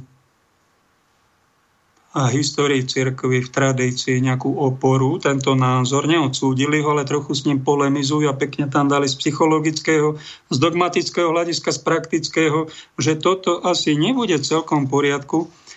A zdalo sa mi, že či je to nie bosorácky úkon, s prepáčením, keď to tak poviem, preťať rodové korene na môjho otca, na moju mamu, na mojich predkov, preťať to duchovne svetovom show. Ja chcem mať s nimi už len pokoj a ja chcem sa len radovať a tešiť, tancovať a žiť Božej milosti a tlieskať a chichotať sa. A není to náhodou, milá sestra a milí poslucháči, není to náhodou to pochabenie sa, už aj so svetovom show? Dajte na to pozor. Ja neviem, či je Božia vôľa odseknúť rodové korene svetovom šove Eucharistiou, či to není bosorácky úkon. Či by sme na tej Eucharistii my nemali dať prosiť, keď máme kontakt na nejakých tých predkov a nosíme ich gény v sebe a nekvalitu. Či by sme nemali sa pomodliť za ich duše, keď sú v očistci, aby to mali ľahšie, a my, aby sme to dokázali znášať, aby sme to dokázali spiritualizovať. A keď to bude trvať 10, 20, 30 rokov, čo mojich priateľov mám, každý jeden sa narodil v problémovej rodine a pán Boh ho tam poslal, aby tam upratoval, aby sa modlil, aby tam trpel. A sú to 10 ročia a prirodzene takto sa učil nadviazal na predkov, posvetil to a v druhej polovici života potom bude mať aj požehnanie, ale tú prvú polovicu života bude mať ozaj ťažkú. Toto, toto už deti, mládež ani neučíme, všetko bude len v poriadku, ale sa budeme tešiť. Mali by sme ich pripraviť na to, že tvoja prvá polovica života bude upratovanie genetickej nekvality tvojich predkov, z tvojej minulosti a ty sa moc netráv, čo bolo minulých životoch, pretože o tom nevieme prirodzene nič. Hypnózu by som doporučil iba veľmi mravným a veľmi serióznym nejakým výnimkám. Nie, že to je bežné, niekto za 20 eur to ponúka ako atrakciu v cirkuse, už aj na internete, na Slovensku, na Facebooku. No a my sa musíme naučiť rodové korene ktoré sú nekvalitné, spracovávať a tak sa posvedcovať a takto prirodzene raz a mať nejakú zdravý rozum a pokoru. Lebo keby sme boli príliš úspešní, príliš rýchlo by sa nám trápenie skončilo. Príliš rýchlo by sú deti, ktoré rodičia majú, sú veľmi bohaté a majú všetko a začnú im blbnúť a drogovať. Viete prečo? No lebo to nezvládli. Nalialo sa im toľko, majú pretlaky toho dobra, že im z toho šibe. Sú na drogách robia peklo, pretože sú príliš rýchlo úspešní. Príliš rýchlo dos- neprejdú si poctivo všetky tie stupienky. Základná škola, stredná, vysoká, s kúškami, trápeniami. A treba to možno nechať takto postupne rásť, aby nás zostala prírodzenosť, normálnosť. A keď ideme na Eucharistiu, teraz máte zakázanú a modlíme sa, či na nejaké bohoslužby alebo modlitba, tak by sme mali snáď prosiť o pomoc, o ochranu, o nejaké uzdravenie. A keď treba niečo pretrpeť, no tak to treba aj pretrpeť, nie predtým utekať z Babelo. Takže to potom plodí ďalších zbabelcov, ktorí len poslúchajú príkazy, čo im Hitler povie tak oni to vykonajú ako otroci. Nepochopili nič. Spravia druhú svetovú vojnu a ich následok 60 miliónov mŕtvych. Lebo poslúchali Führera. Ešte aj biskupy im to požehnali. Pre Kristove rany. Takto sme my dopadli a takto dopadáme, preto to tu tak vyzerá. Nám nemravníci rehocú do ksichtu a slušní ľudia sú zahnaní do kútov. Nevedia, čo s tým systémom majú robiť. Takže tak je to už zabetonované. Tri hodiny sa blížia. Ak chcete, pán, dajme, dajme, nejakú, dajme nejakú pauzu hudobnú a skúsime, pošlem tej pesničke, pošlem druhé číslo na nášho hostia, ktorý chcel niečo povedať a dáme mu slovo.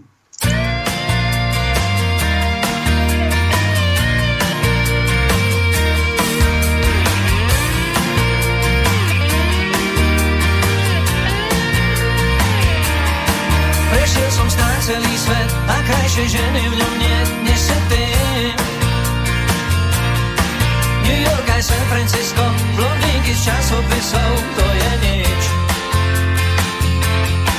Úplne dokonalá, zbytočne si sa bála, už som tu. A kvôli tej, čo mám rád, opustím mesto či štát, planetu.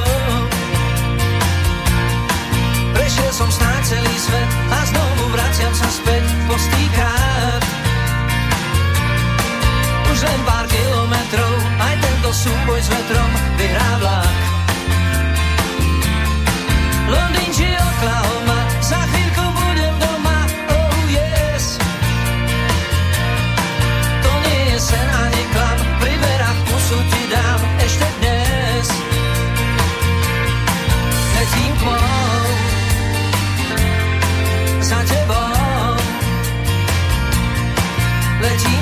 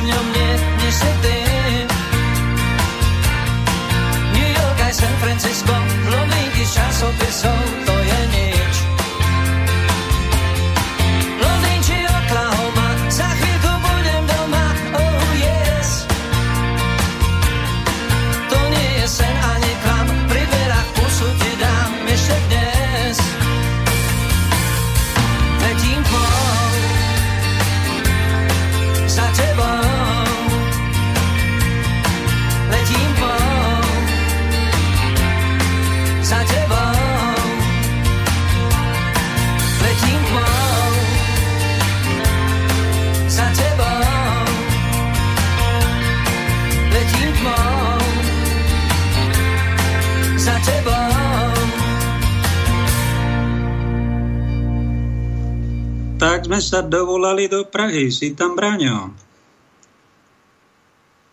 Dobrý deň, prajem všetkým poslucháčom Slobodnom vysielača a tebe, Palinko, tiež. Serus, počujeme ťa veľmi dobre. Ja vo Vysokých Tatrách, každý niekde. Prosím ťa, ten Jaro mal pravdu, že nedá sa trpieť za hriechy iných. Čo by si mu na to povedal? No, že to je nemožné, aby niekto trpel za hriechy nejakého iného človeka. Však realita je taká, že manželia trpia jeden za druhého, niekto zhavaruje a trpí za hriechy toho, kto na ňo nabúral. Bodka. Ty to nevidíš? By som mu povedal. Čo by si mu na to? to je Ale to si chceli s iným smerom. Toto. Povedz niečo, čo si... Ja, toto je dosť taká ťažká téma na toto odpovedať, že či ako to hovoril ten kolega. Ale no ja to treba byť že... filozof. To ale nemusíme to preháňať s filozofiou. Snáď aj stačilo. Povedz nám z praxe, že tam máte v Prahe 30 cm snehu. Áno, áno. Ja som chcel iba povedať, že duchovná bieda alebo prekliatie rodiny, ktoré je opakom požehnania, sa môže prejavovať napríklad viacgeneračným narušením rodinných vzťahov, chorobnou zúrivosťou, tiahnúcou sa rodom, častými pokusami o sebevraždu v rodine, nebo radou tragických umrtí, ale tiež ako, ako keby vidičnými závislosťami alebo záhadnými chorobami. Sami ľudia, ktorých sa to môže týkať, majú niekedy pocit, že ako keby sa im zlo lepilo na pety. Ako, ako keby sa ich rodom vynula čierna niť. Dobre hovorí, lebo taká je pravda, že dedíme, niekto má napríklad deti z dedia po rodičoch obezitu, sklony k obezite, niekto sklony k fajčeniu, niekto k promiskujte a niekto sklony možno k kriminalite. Taká je pravda. A trpia, tie deti trpia za hriechy svojich rodičov. Niektoré z týchto záťaží postihujú viac generácií že vraj do štvrtej generácie v starom zákone. Vanlivé príznaky psychických chorôb sú v skutočnosti iba obeťou negatívneho duchovnej záťaže, ktorá proste je záťaž z, z rodu.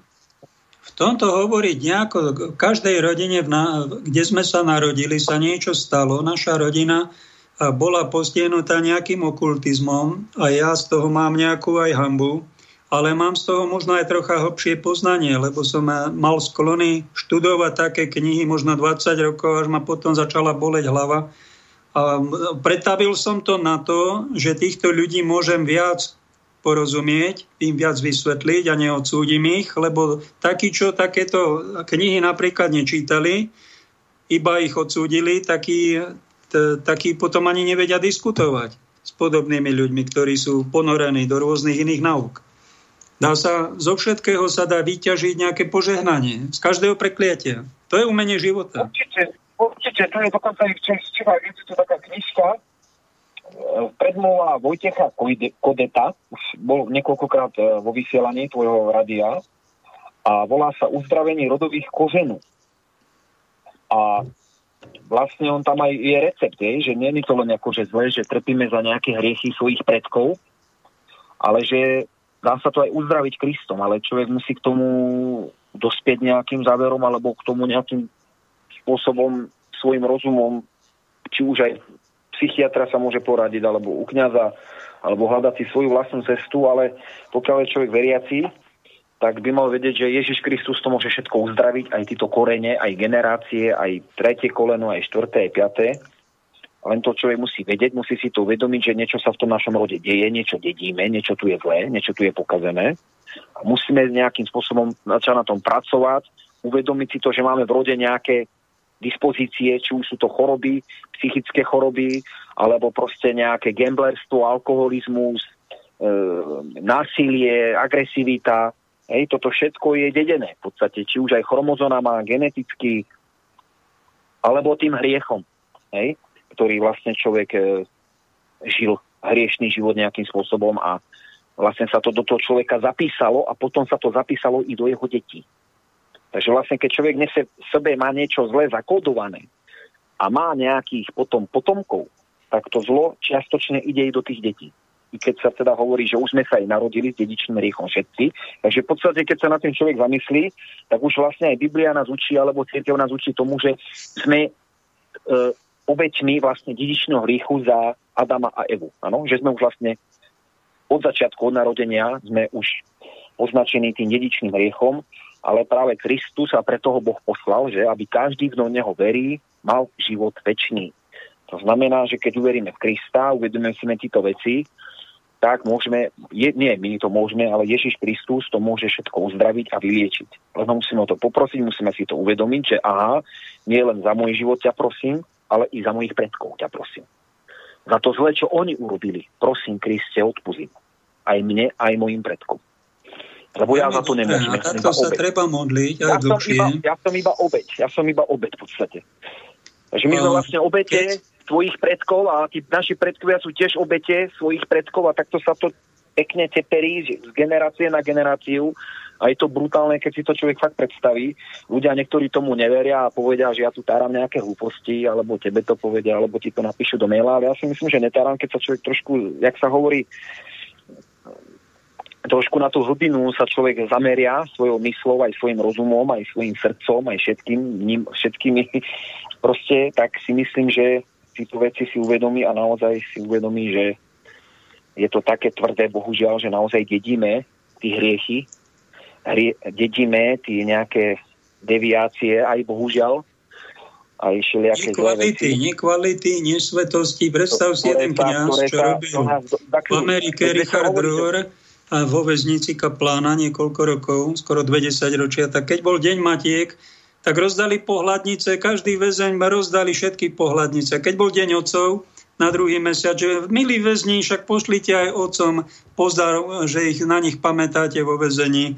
Tak nejaký, ani jeden väzeň si nezobral uh, pohľadnicu, aby poslal otcovi pozdrav na deň otcov. On ja zistil myslím, ten kniaz, že, že tak sú tí väzni doráňaní svojimi otcami áno, áno. Áno, a trpia za, vo vezení za kriminálne činy, čo urobili.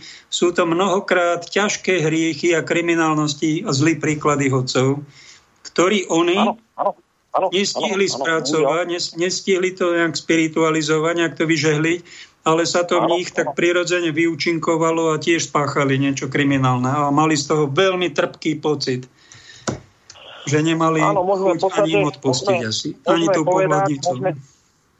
Áno, Palinko, môžeme povedať, že vlastne veľa ľudí, čo sedí v krimináloch, alebo čo sú aj liečení na psychiatrických oddeleniach a nemocniciach, sú v podstate obeťmi svojich predkov, lebo niečo tam podedili a tí ľudia si to ani sami neuvedomujú, prečo robia to, čo robia.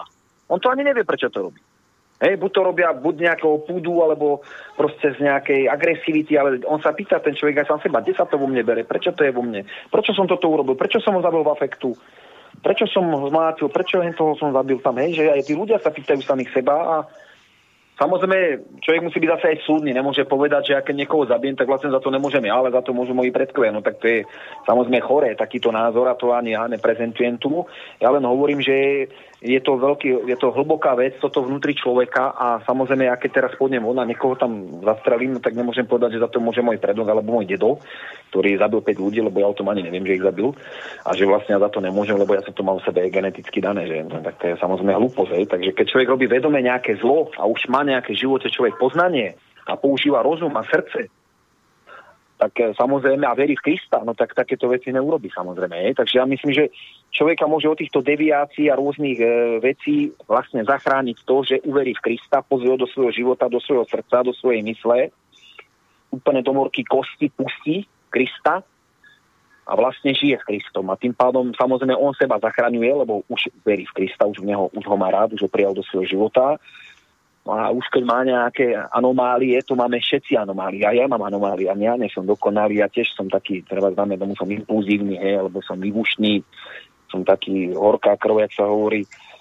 Takže... Počúvaj, Bráňo, a myslíš ja si, že keď žijeme s Kristom, takže to tých našich predkov a tie rodové korene, tie rôzne nekvality genetické, myslíš si, že to vyliečíme tak, že to pri jednom svetom príjmaní odovzdáme tomu Kristovi, a že už máme potom pokoj? Alebo niekto, že dá na úmysel Svetej Omše, aby sa odťali vraj rodové korene? Myslíte si, že to je profesionálny prístup? Pálko, jak, Pálko, jak, jak dovolíš, aby som teda citoval tu z knižky, není to z mojej hlavy, ale chcel by som sa podeliť tuto s niečím, chcel by som sa tuto niečo podeliť s posluchačmi tvojimi, že by som chcel tuto prečítať jednu takú stať z tejto mudrej knižky, vlastne, kde je také ako návod, jak to urobiť. Uzdravení Kristem. Budú to teda čítať v češtine, tak ja verím, že mi budú ľudia už rozumieť. Když připravujeme bohoslužbu za vysvobození, sestavíme rodokmen a snažíme sa rozpoznať, za koho sa máme modliť. V prípade detí, ktoré sa narodili již mŕtvé, nebo byli samovolne či úmyslne potracené, je dobre im dať jméno. Pokud dítě žádné jméno nemělo, může pán v tu chvíli nějaké vnúknout, nebo si rodina může nějaké vybrat, aby modlitba byla specifičtější a osobnější. Dále je třeba rozhodnout, koho chceme pozvat. Někdy se bohoslužby účastní jen pár lidí. Často ji slavíme nepřítomnosti těch, za které je bohoslužba obětována, nebo i bez jejich souhlasu či vědomí o tom, co se pro ně děje. Často jejich účasti bráni jejich duševní stav, zeměpisná vzdálenosť či nezájem o bohoslužbu. Nicméně, kdykoliv je to možné, snažíme se, aby žijící lidé, kteří modlitbu potřebují, byli s námi, aby mohli prosiť o vedení a co je ještě důležitější, aby se naučili, jak se mají sami modliť a dalších, na dalších bohoslužbách. Zdá se, že pomáha, když jsou títo lidé přítomní a mohou pro sebe a pro své předky přijmout lásku Ježíše Krista. Také zveme další milující členy rodiny nebo přátelé, kteří si přejí se s námi modlit, včetně nekřesťanů, kteří jsou otevřeni prožitku Ježíšovy moci. Čím více lásky je přítomno, tím více se přiblížíme ke Kristu a dáváme více prostoru pro uzdravení. Obvykle začínáme neformální modlitbou, kde prosíme Otce, aby zhromážil mŕtve, za ktoré sa modlíme a poprosíme za všechna uzdravení, o ktorých věříme, že se během bohoslužby stanou. Prosíme, aby je se zesnulí, tak jejich žijící potomci přijali odpuštení a plnosť života. Prosíme, aby Satan odešel a Duch Svatý nahradil všechny nedostatky našich modlitev.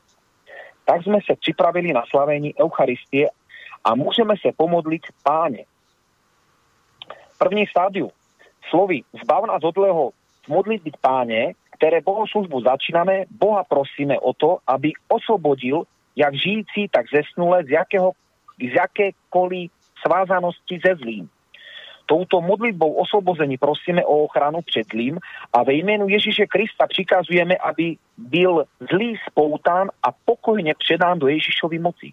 V podstate prosíme o to, aby Ježiš Kristus svou krev pod spôsobou vína očistil rodokmen žijících i mŕtvych ode všeho, co bráni zdravému životu. Zvláště, aby rozvázal všechna dedičná pouta a prokleti a vyhnal všechny zlé duchy. Tak naplňujeme Kristův příkaz nejen uzdravovať, ale také vyháňať zlé duchy. V srovnání MK 16, 17, 18.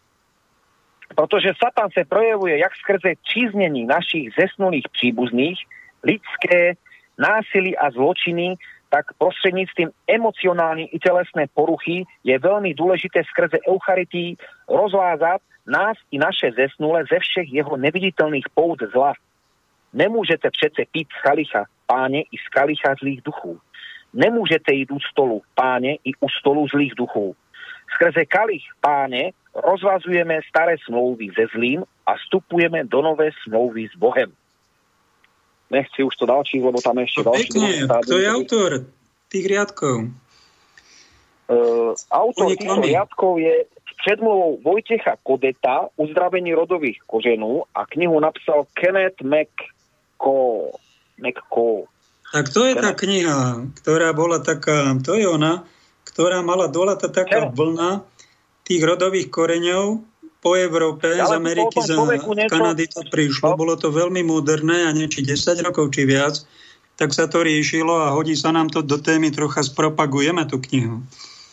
Áno, Kenneth McCall sa narodil v Číne v roce 1910, zemřel v Anglii v, ro- v roce 2001. Absolvoval lekárskou fakultu Univerzity v Edinburgu, vrátil sa do Číny ako misionář a chirurg. Během druhé svetovej války ho Japonci spolu s jeho ženou a dítětem na 4 roky internovali. Jeho skúsenosti z Číny neprobudili zájem o je v posedlosti. Od tej doby zasvietil svůj život kromne ra- žádnej psychiatrie, praxe, rovnež lečení zdanivých psychických nemocí skrze Boží vedení. Po návratu do Anglie strávil 10 let ako praktický lekář a 25 let pracoval ako psychiatrický poradce. Byl členem Kráľovského kolegia psychiatrie Royal College of Psychiatrics.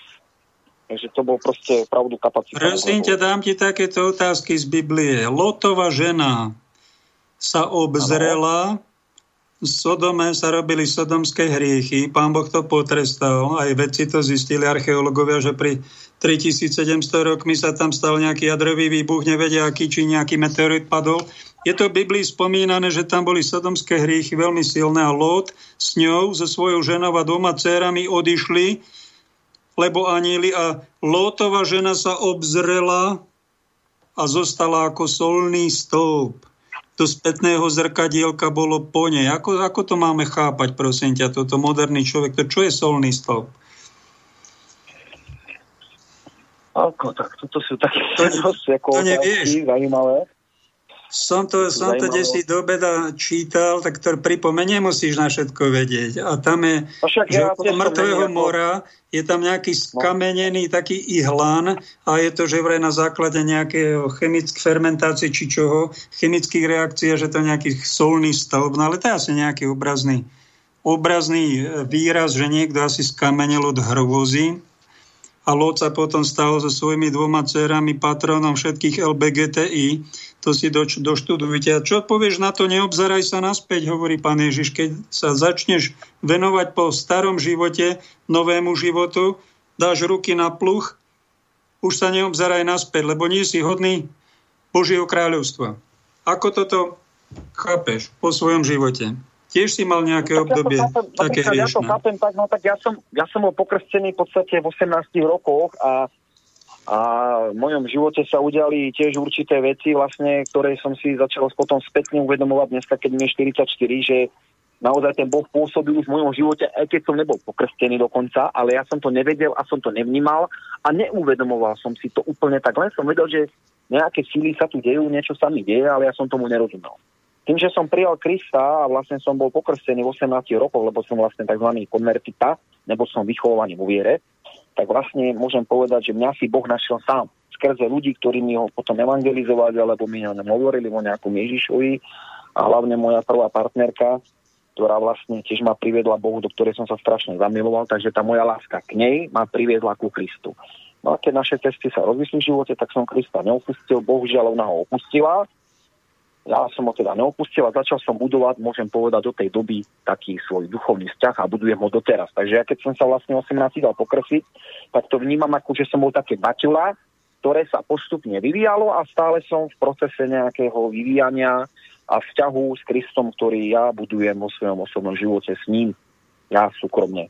Takže tak toto neviem, ako to majú ostatní a môžem povedať len, ako to mám ja, že to tak vnímam ako malé diecko, v podstate také baťula, ktoré sa narodilo v Kristu, s Kristom, žijem s Kristom a svoj vzťah s ním budujem v podstate celoživotne teraz. Objaví sa ti, prosím ťa, zo tvojho minulého života, nie pred životom, ale nášho prežitého života z minulosti, nejaké obrazy, ktoré sú boľavé, nejaké výčitky. Mne sa to občas zjaví, hoci som sa z toho spovedal, zjaví sa mi to, trápi ma to a vtedy sa modlím, dávam to Kristovi a takto to liečím.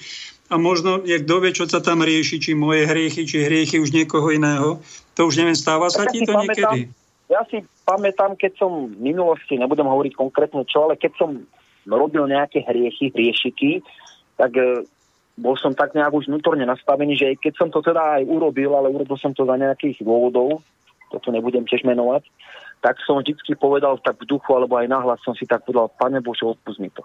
Ja som vedel, že robím zle, ale proste som to urobil, ale odprosil som Boha aj v tú chvíľu, keď som to urobil, že Pane Bože, odpust mi to. Samozrejme, to vyznie ako farizejstvo teraz, že ja poviem, ja urobím niečo zle a potom poviem, Pane Bože, odpust mi to. No tak samozrejme, tak to by to nemalo fungovať a určite nechcem byť príkladom nikomu, ani, ani už to samozrejme robím, je to určité, je to už za mnou všetko, však nikto nie sme svetý a nikto z nás nemá vinu, alebo je bez viny, skôr by som povedal takto. Takže e, každý máme niečo vo svojom živote, aj to zlé, aj to zlé obdobie, nejaké aj to temné, ale treba prežiariť temnotu Božím svetlom a Kristom a uvedomiť si to a poprosiť vlastne aj, aj za seba, Pane Bože, odpúšť mi to zlé, čo som tedy robil. Hej? Človeče, len nedávno som sa ti dozvedel, uh, som sa stretol s nejakým človekom, čo má alkohol a ja som nevedel, prečo pije.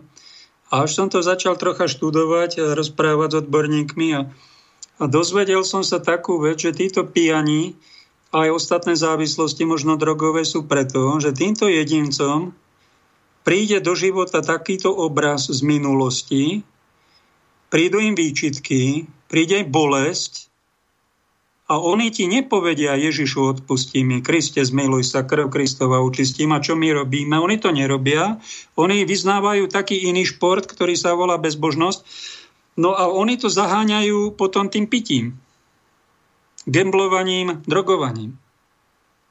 To je veľmi zvláštny jav, čo som nevedel dlho pomenovať, že oni si vlastne uľavujú, lebo v samotu nezvládnu a ten, ten hrozný stav, ktorý majú, tak zaháňajú a berú takéto lieky, ktoré sa volajú, dajme tomu, heroín.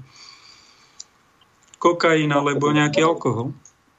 A oni si tak vlastne pomôžu to utopiť ten zlý pocit, tú výčitku a tak prežiť. Len je to bieda, no. Pozri sa, Pálko, keď máme v okolí takýchto ľudí alebo v rodine, že je alkoholizmus, drogy, a neviem, šarlatánstvo, kartárstvo, všelijaké tieto veci okultné, ktoré nie sú s Kristom, tak by som povedal, na tej jednej vlne, tak samozrejme, keď si to veľa ľudí toto ani neuvedomuje a nepoznajú ani Krista, majú pocit, že nerobia nič zlé a že robia tzv. bielu dobrú mágiu, no tak to sú potom veľmi naivní, pretože biela mágia je furt mágia, že? A furt to není s Bohom nič spoločné, takže keď veľa ľudí povie, že robím bielu mágiu, nie čiernu, biela je dobrá, čierna je zlá, ale biela je dobrá, no tak samozrejme ten človek rozpráva nezmysle, ani nevie, o čom hovorí. Hej. No Takže, tak ona chce dobre, dajme tomu, chce uzdravovať niekoho, chce manipulovať nejakými magickými praktikami, chce pomáhať. Prepač, Palko, sú tam temné sily. Takže i keď zdanlivo niektoré dobré veci vyzerajú, že, že sú dobré, lebo však ja neviem, tu nejaký e, e, veštec alebo nejaký proste šarlatán, čo si myslí, že je nejaký uzdravovateľ, si myslí, že robí dobré veci, tak on môže robiť, ale nie v mene Božom, ale v mene toho zlého. Ja nebudem hovoriť diabla, ale nejakých iných tých duchov a démonov, a samozrejme oni aj pomôžu teoreticky, ale už sú zaháčkovaní tí ľudia tým zlom, alebo tou závislosťou, že k tomu, ľudia, k tomu človeku chodia a doporučujú ho ďalšieho a takto nevedome vlastne šíria to zlo. Lebo on povie, ja som bol u kartára, ja som bol u nejakého človeka, ktorý uzdravuje, ja neviem, a toto a tamto, ale nevedia, že vlastne tam je to diabolské v tom, že tí ľudia sú zahačkovaní sami už s tým človekom, za tomu ešte platia, a za druhé potom tí ľudia sami robia dobrú reklamu tomu zlému démonovi, lebo povedia, poď, ako mi pomohol, chod tam tiež, on ti pomôže. Nie miesto to, aby šli ľudia za Kristom a hľadali Boha, pretože Boh títo veci nenávidí. Hej, a tam sú, toto je, diabol je veľmi rafinovaný a veľmi dokáže ľudí takým spôsobom zahačkovať aj pod rúškom dobrá, že ľudia si myslia, že robia dobre, ale vo finále nerobia dobre, lebo tam je ten diabol zahačkovala tých ľudí a nerobí to v Božú mene, ale robí to v tom mene tých zlých duchov alebo démonov, ktorí aj samozrejme sa hovorí, že vlk môže chodiť aj v rúcho peránkovom, že? Je to aj v Biblii. Takže na tieto veci by som bol veľmi, veľmi opatrný a diabol je bohužiaľ veľmi prefíkaný a dokáže si nájsť také skrytie cestičky k človeku, že človeka ani nenapadne, že už je v moci zlého, ani ho to nenapadne. Ani, ho to, ani to nevie vnímať svojim rozumom. A to je na tomto také na teraz v vonkajšom svete, že niekto je iba za vakcinovanie a druhý varujú pred následkami tých vakcín. My sme teraz takíto varovači a možno sme v takom alternatíve a taký nemáme teraz veľkú slávu, sme takí konšpirátori, ale to varovanie aj voči okultným silám, aj bielej mágii, aj voči očkovaniu, jednoducho bodaj by v spoločnosti bol aj niekto za, aj niekto proti, aby sme sa vyvažovali, lebo my ani pravdu o vakcínach nepoznáme. ani o tej mágii a bielej mágii, či akej, nepoznáme, len sa tak po následkoch počase dozvieme, že sme niekde akú chybu urobili, nejakú poviazanosť. Na záver ti ešte dám otázku, blíži sa nám záver miesto pesničky. Spomínal som tu šmejdov, to krásne slovo, sú aj medzi duchovnými, aj medzi obchodníkmi. Hádzaj, koľko má mať Svetá církev percent šmejdov. Koľko je dovolený limit pánom Ježišom. Typni si. Zo 100%. Nejakí šmejdi budú, cirkvi je krásne, že tých šmejdov nevyhadzuje, ale nechá ich tam. Hádzaj, koľko ich môžeme 50. mať? 50%. 50? Ja, to kto by sme, to by sme naprevalcovali. Šmejdov môžeme mať iba 8%. Vieš prečo? 8,33, jeden z 12 bol Judáš, to je dané evaníliom, že církev sveta má právo iba na 8% šmejdov. No a ke, to je, není problém, keď tu šmejdi sú, len horšie, keď sa dostanú do čela, väčší problém je, ak dajú to šmejdovstvo za vzor, vyvedú niečo a žiadne prepáž nepovedia. A najväčší problém v cirkvi svetej spoločnosti je vtedy, keď E, keď títo šmejdi dirigujú spoločnosť, e, farnosť alebo diecezu a všetci čušia a kryjú ich. To je asi najväčší problém. No? Ja by som ešte, Pačulkov, že, prepač, Pavko, ja by som ešte túto krátkosti chcel iba povedať, že je v Čechách taká jedna doktorka, volá sa Mudra Peková a ona je proti tým vakcínám a aj verejne hovorí, aj písala, aj publikovala, že je o tom presvedčená, že táto vakcína alebo tento celý COVID-19 je proste vytvorený človekom, a je to nasadené proti ľuďom a ľudstvu, aby sa to preriedilo, lebo už, ne, už nás tu je veľa a je to vlastne miesto tej vojny, že urobili takúto alternatívu tí nejakí ďalší boháči a ľudia, ktorí chcú vládať svetom. A ona povedala, že iba otázka času, že príde všetko najavo, aj tá pravda, a že sa dokáže i svetovo, že to nejak praskne, že je to naozaj umelo všetko nasadené proti nám, aby sme boli preriedení, ak sa hovorí. Jej, to si prezradil tajomstvo, lebo nás už, lebo nás už, lebo nás už vysloviť, no ale keď už to doktorka Peková povedala, to už môžeme aj po nej, po pani najväčšej odborníčke povedať aj pre ostatných varovať ich. Ďakujem ti, Braňo, za tvoj príspevok, za to, že sme ťa vytočili, niečo si povedal. Ďakujem Jurajovi a Richardovi za podporu. Ano. Na umenie žiť.eu si nájdete viac tejto relácii a ešte od Jozefa máme druhú stránku spirituálny kapitál.sk. Nech sa páči, navštívte, ak chceš ešte povedz vetu na záver a končíme. Ja by som chcel iba povedať, že nech Boh žehná všetkým poslucháčom, všetkým ľuďom a, a tebe, Palinko, nech vám vás Boh ochraňuje a Matka Božia všetkých. Boh vám žehná všetkých. Ďakujeme a spätné zrkadielka, občas sa do nich pozrite. Zíde sa vám to. Táto relácia vznikla za podpory dobrovoľných príspevkov našich poslucháčov. I ty sa k ním môžeš pridať. Viac informácií nájdeš na www.slobodnyvysielac.sk Ďakujeme.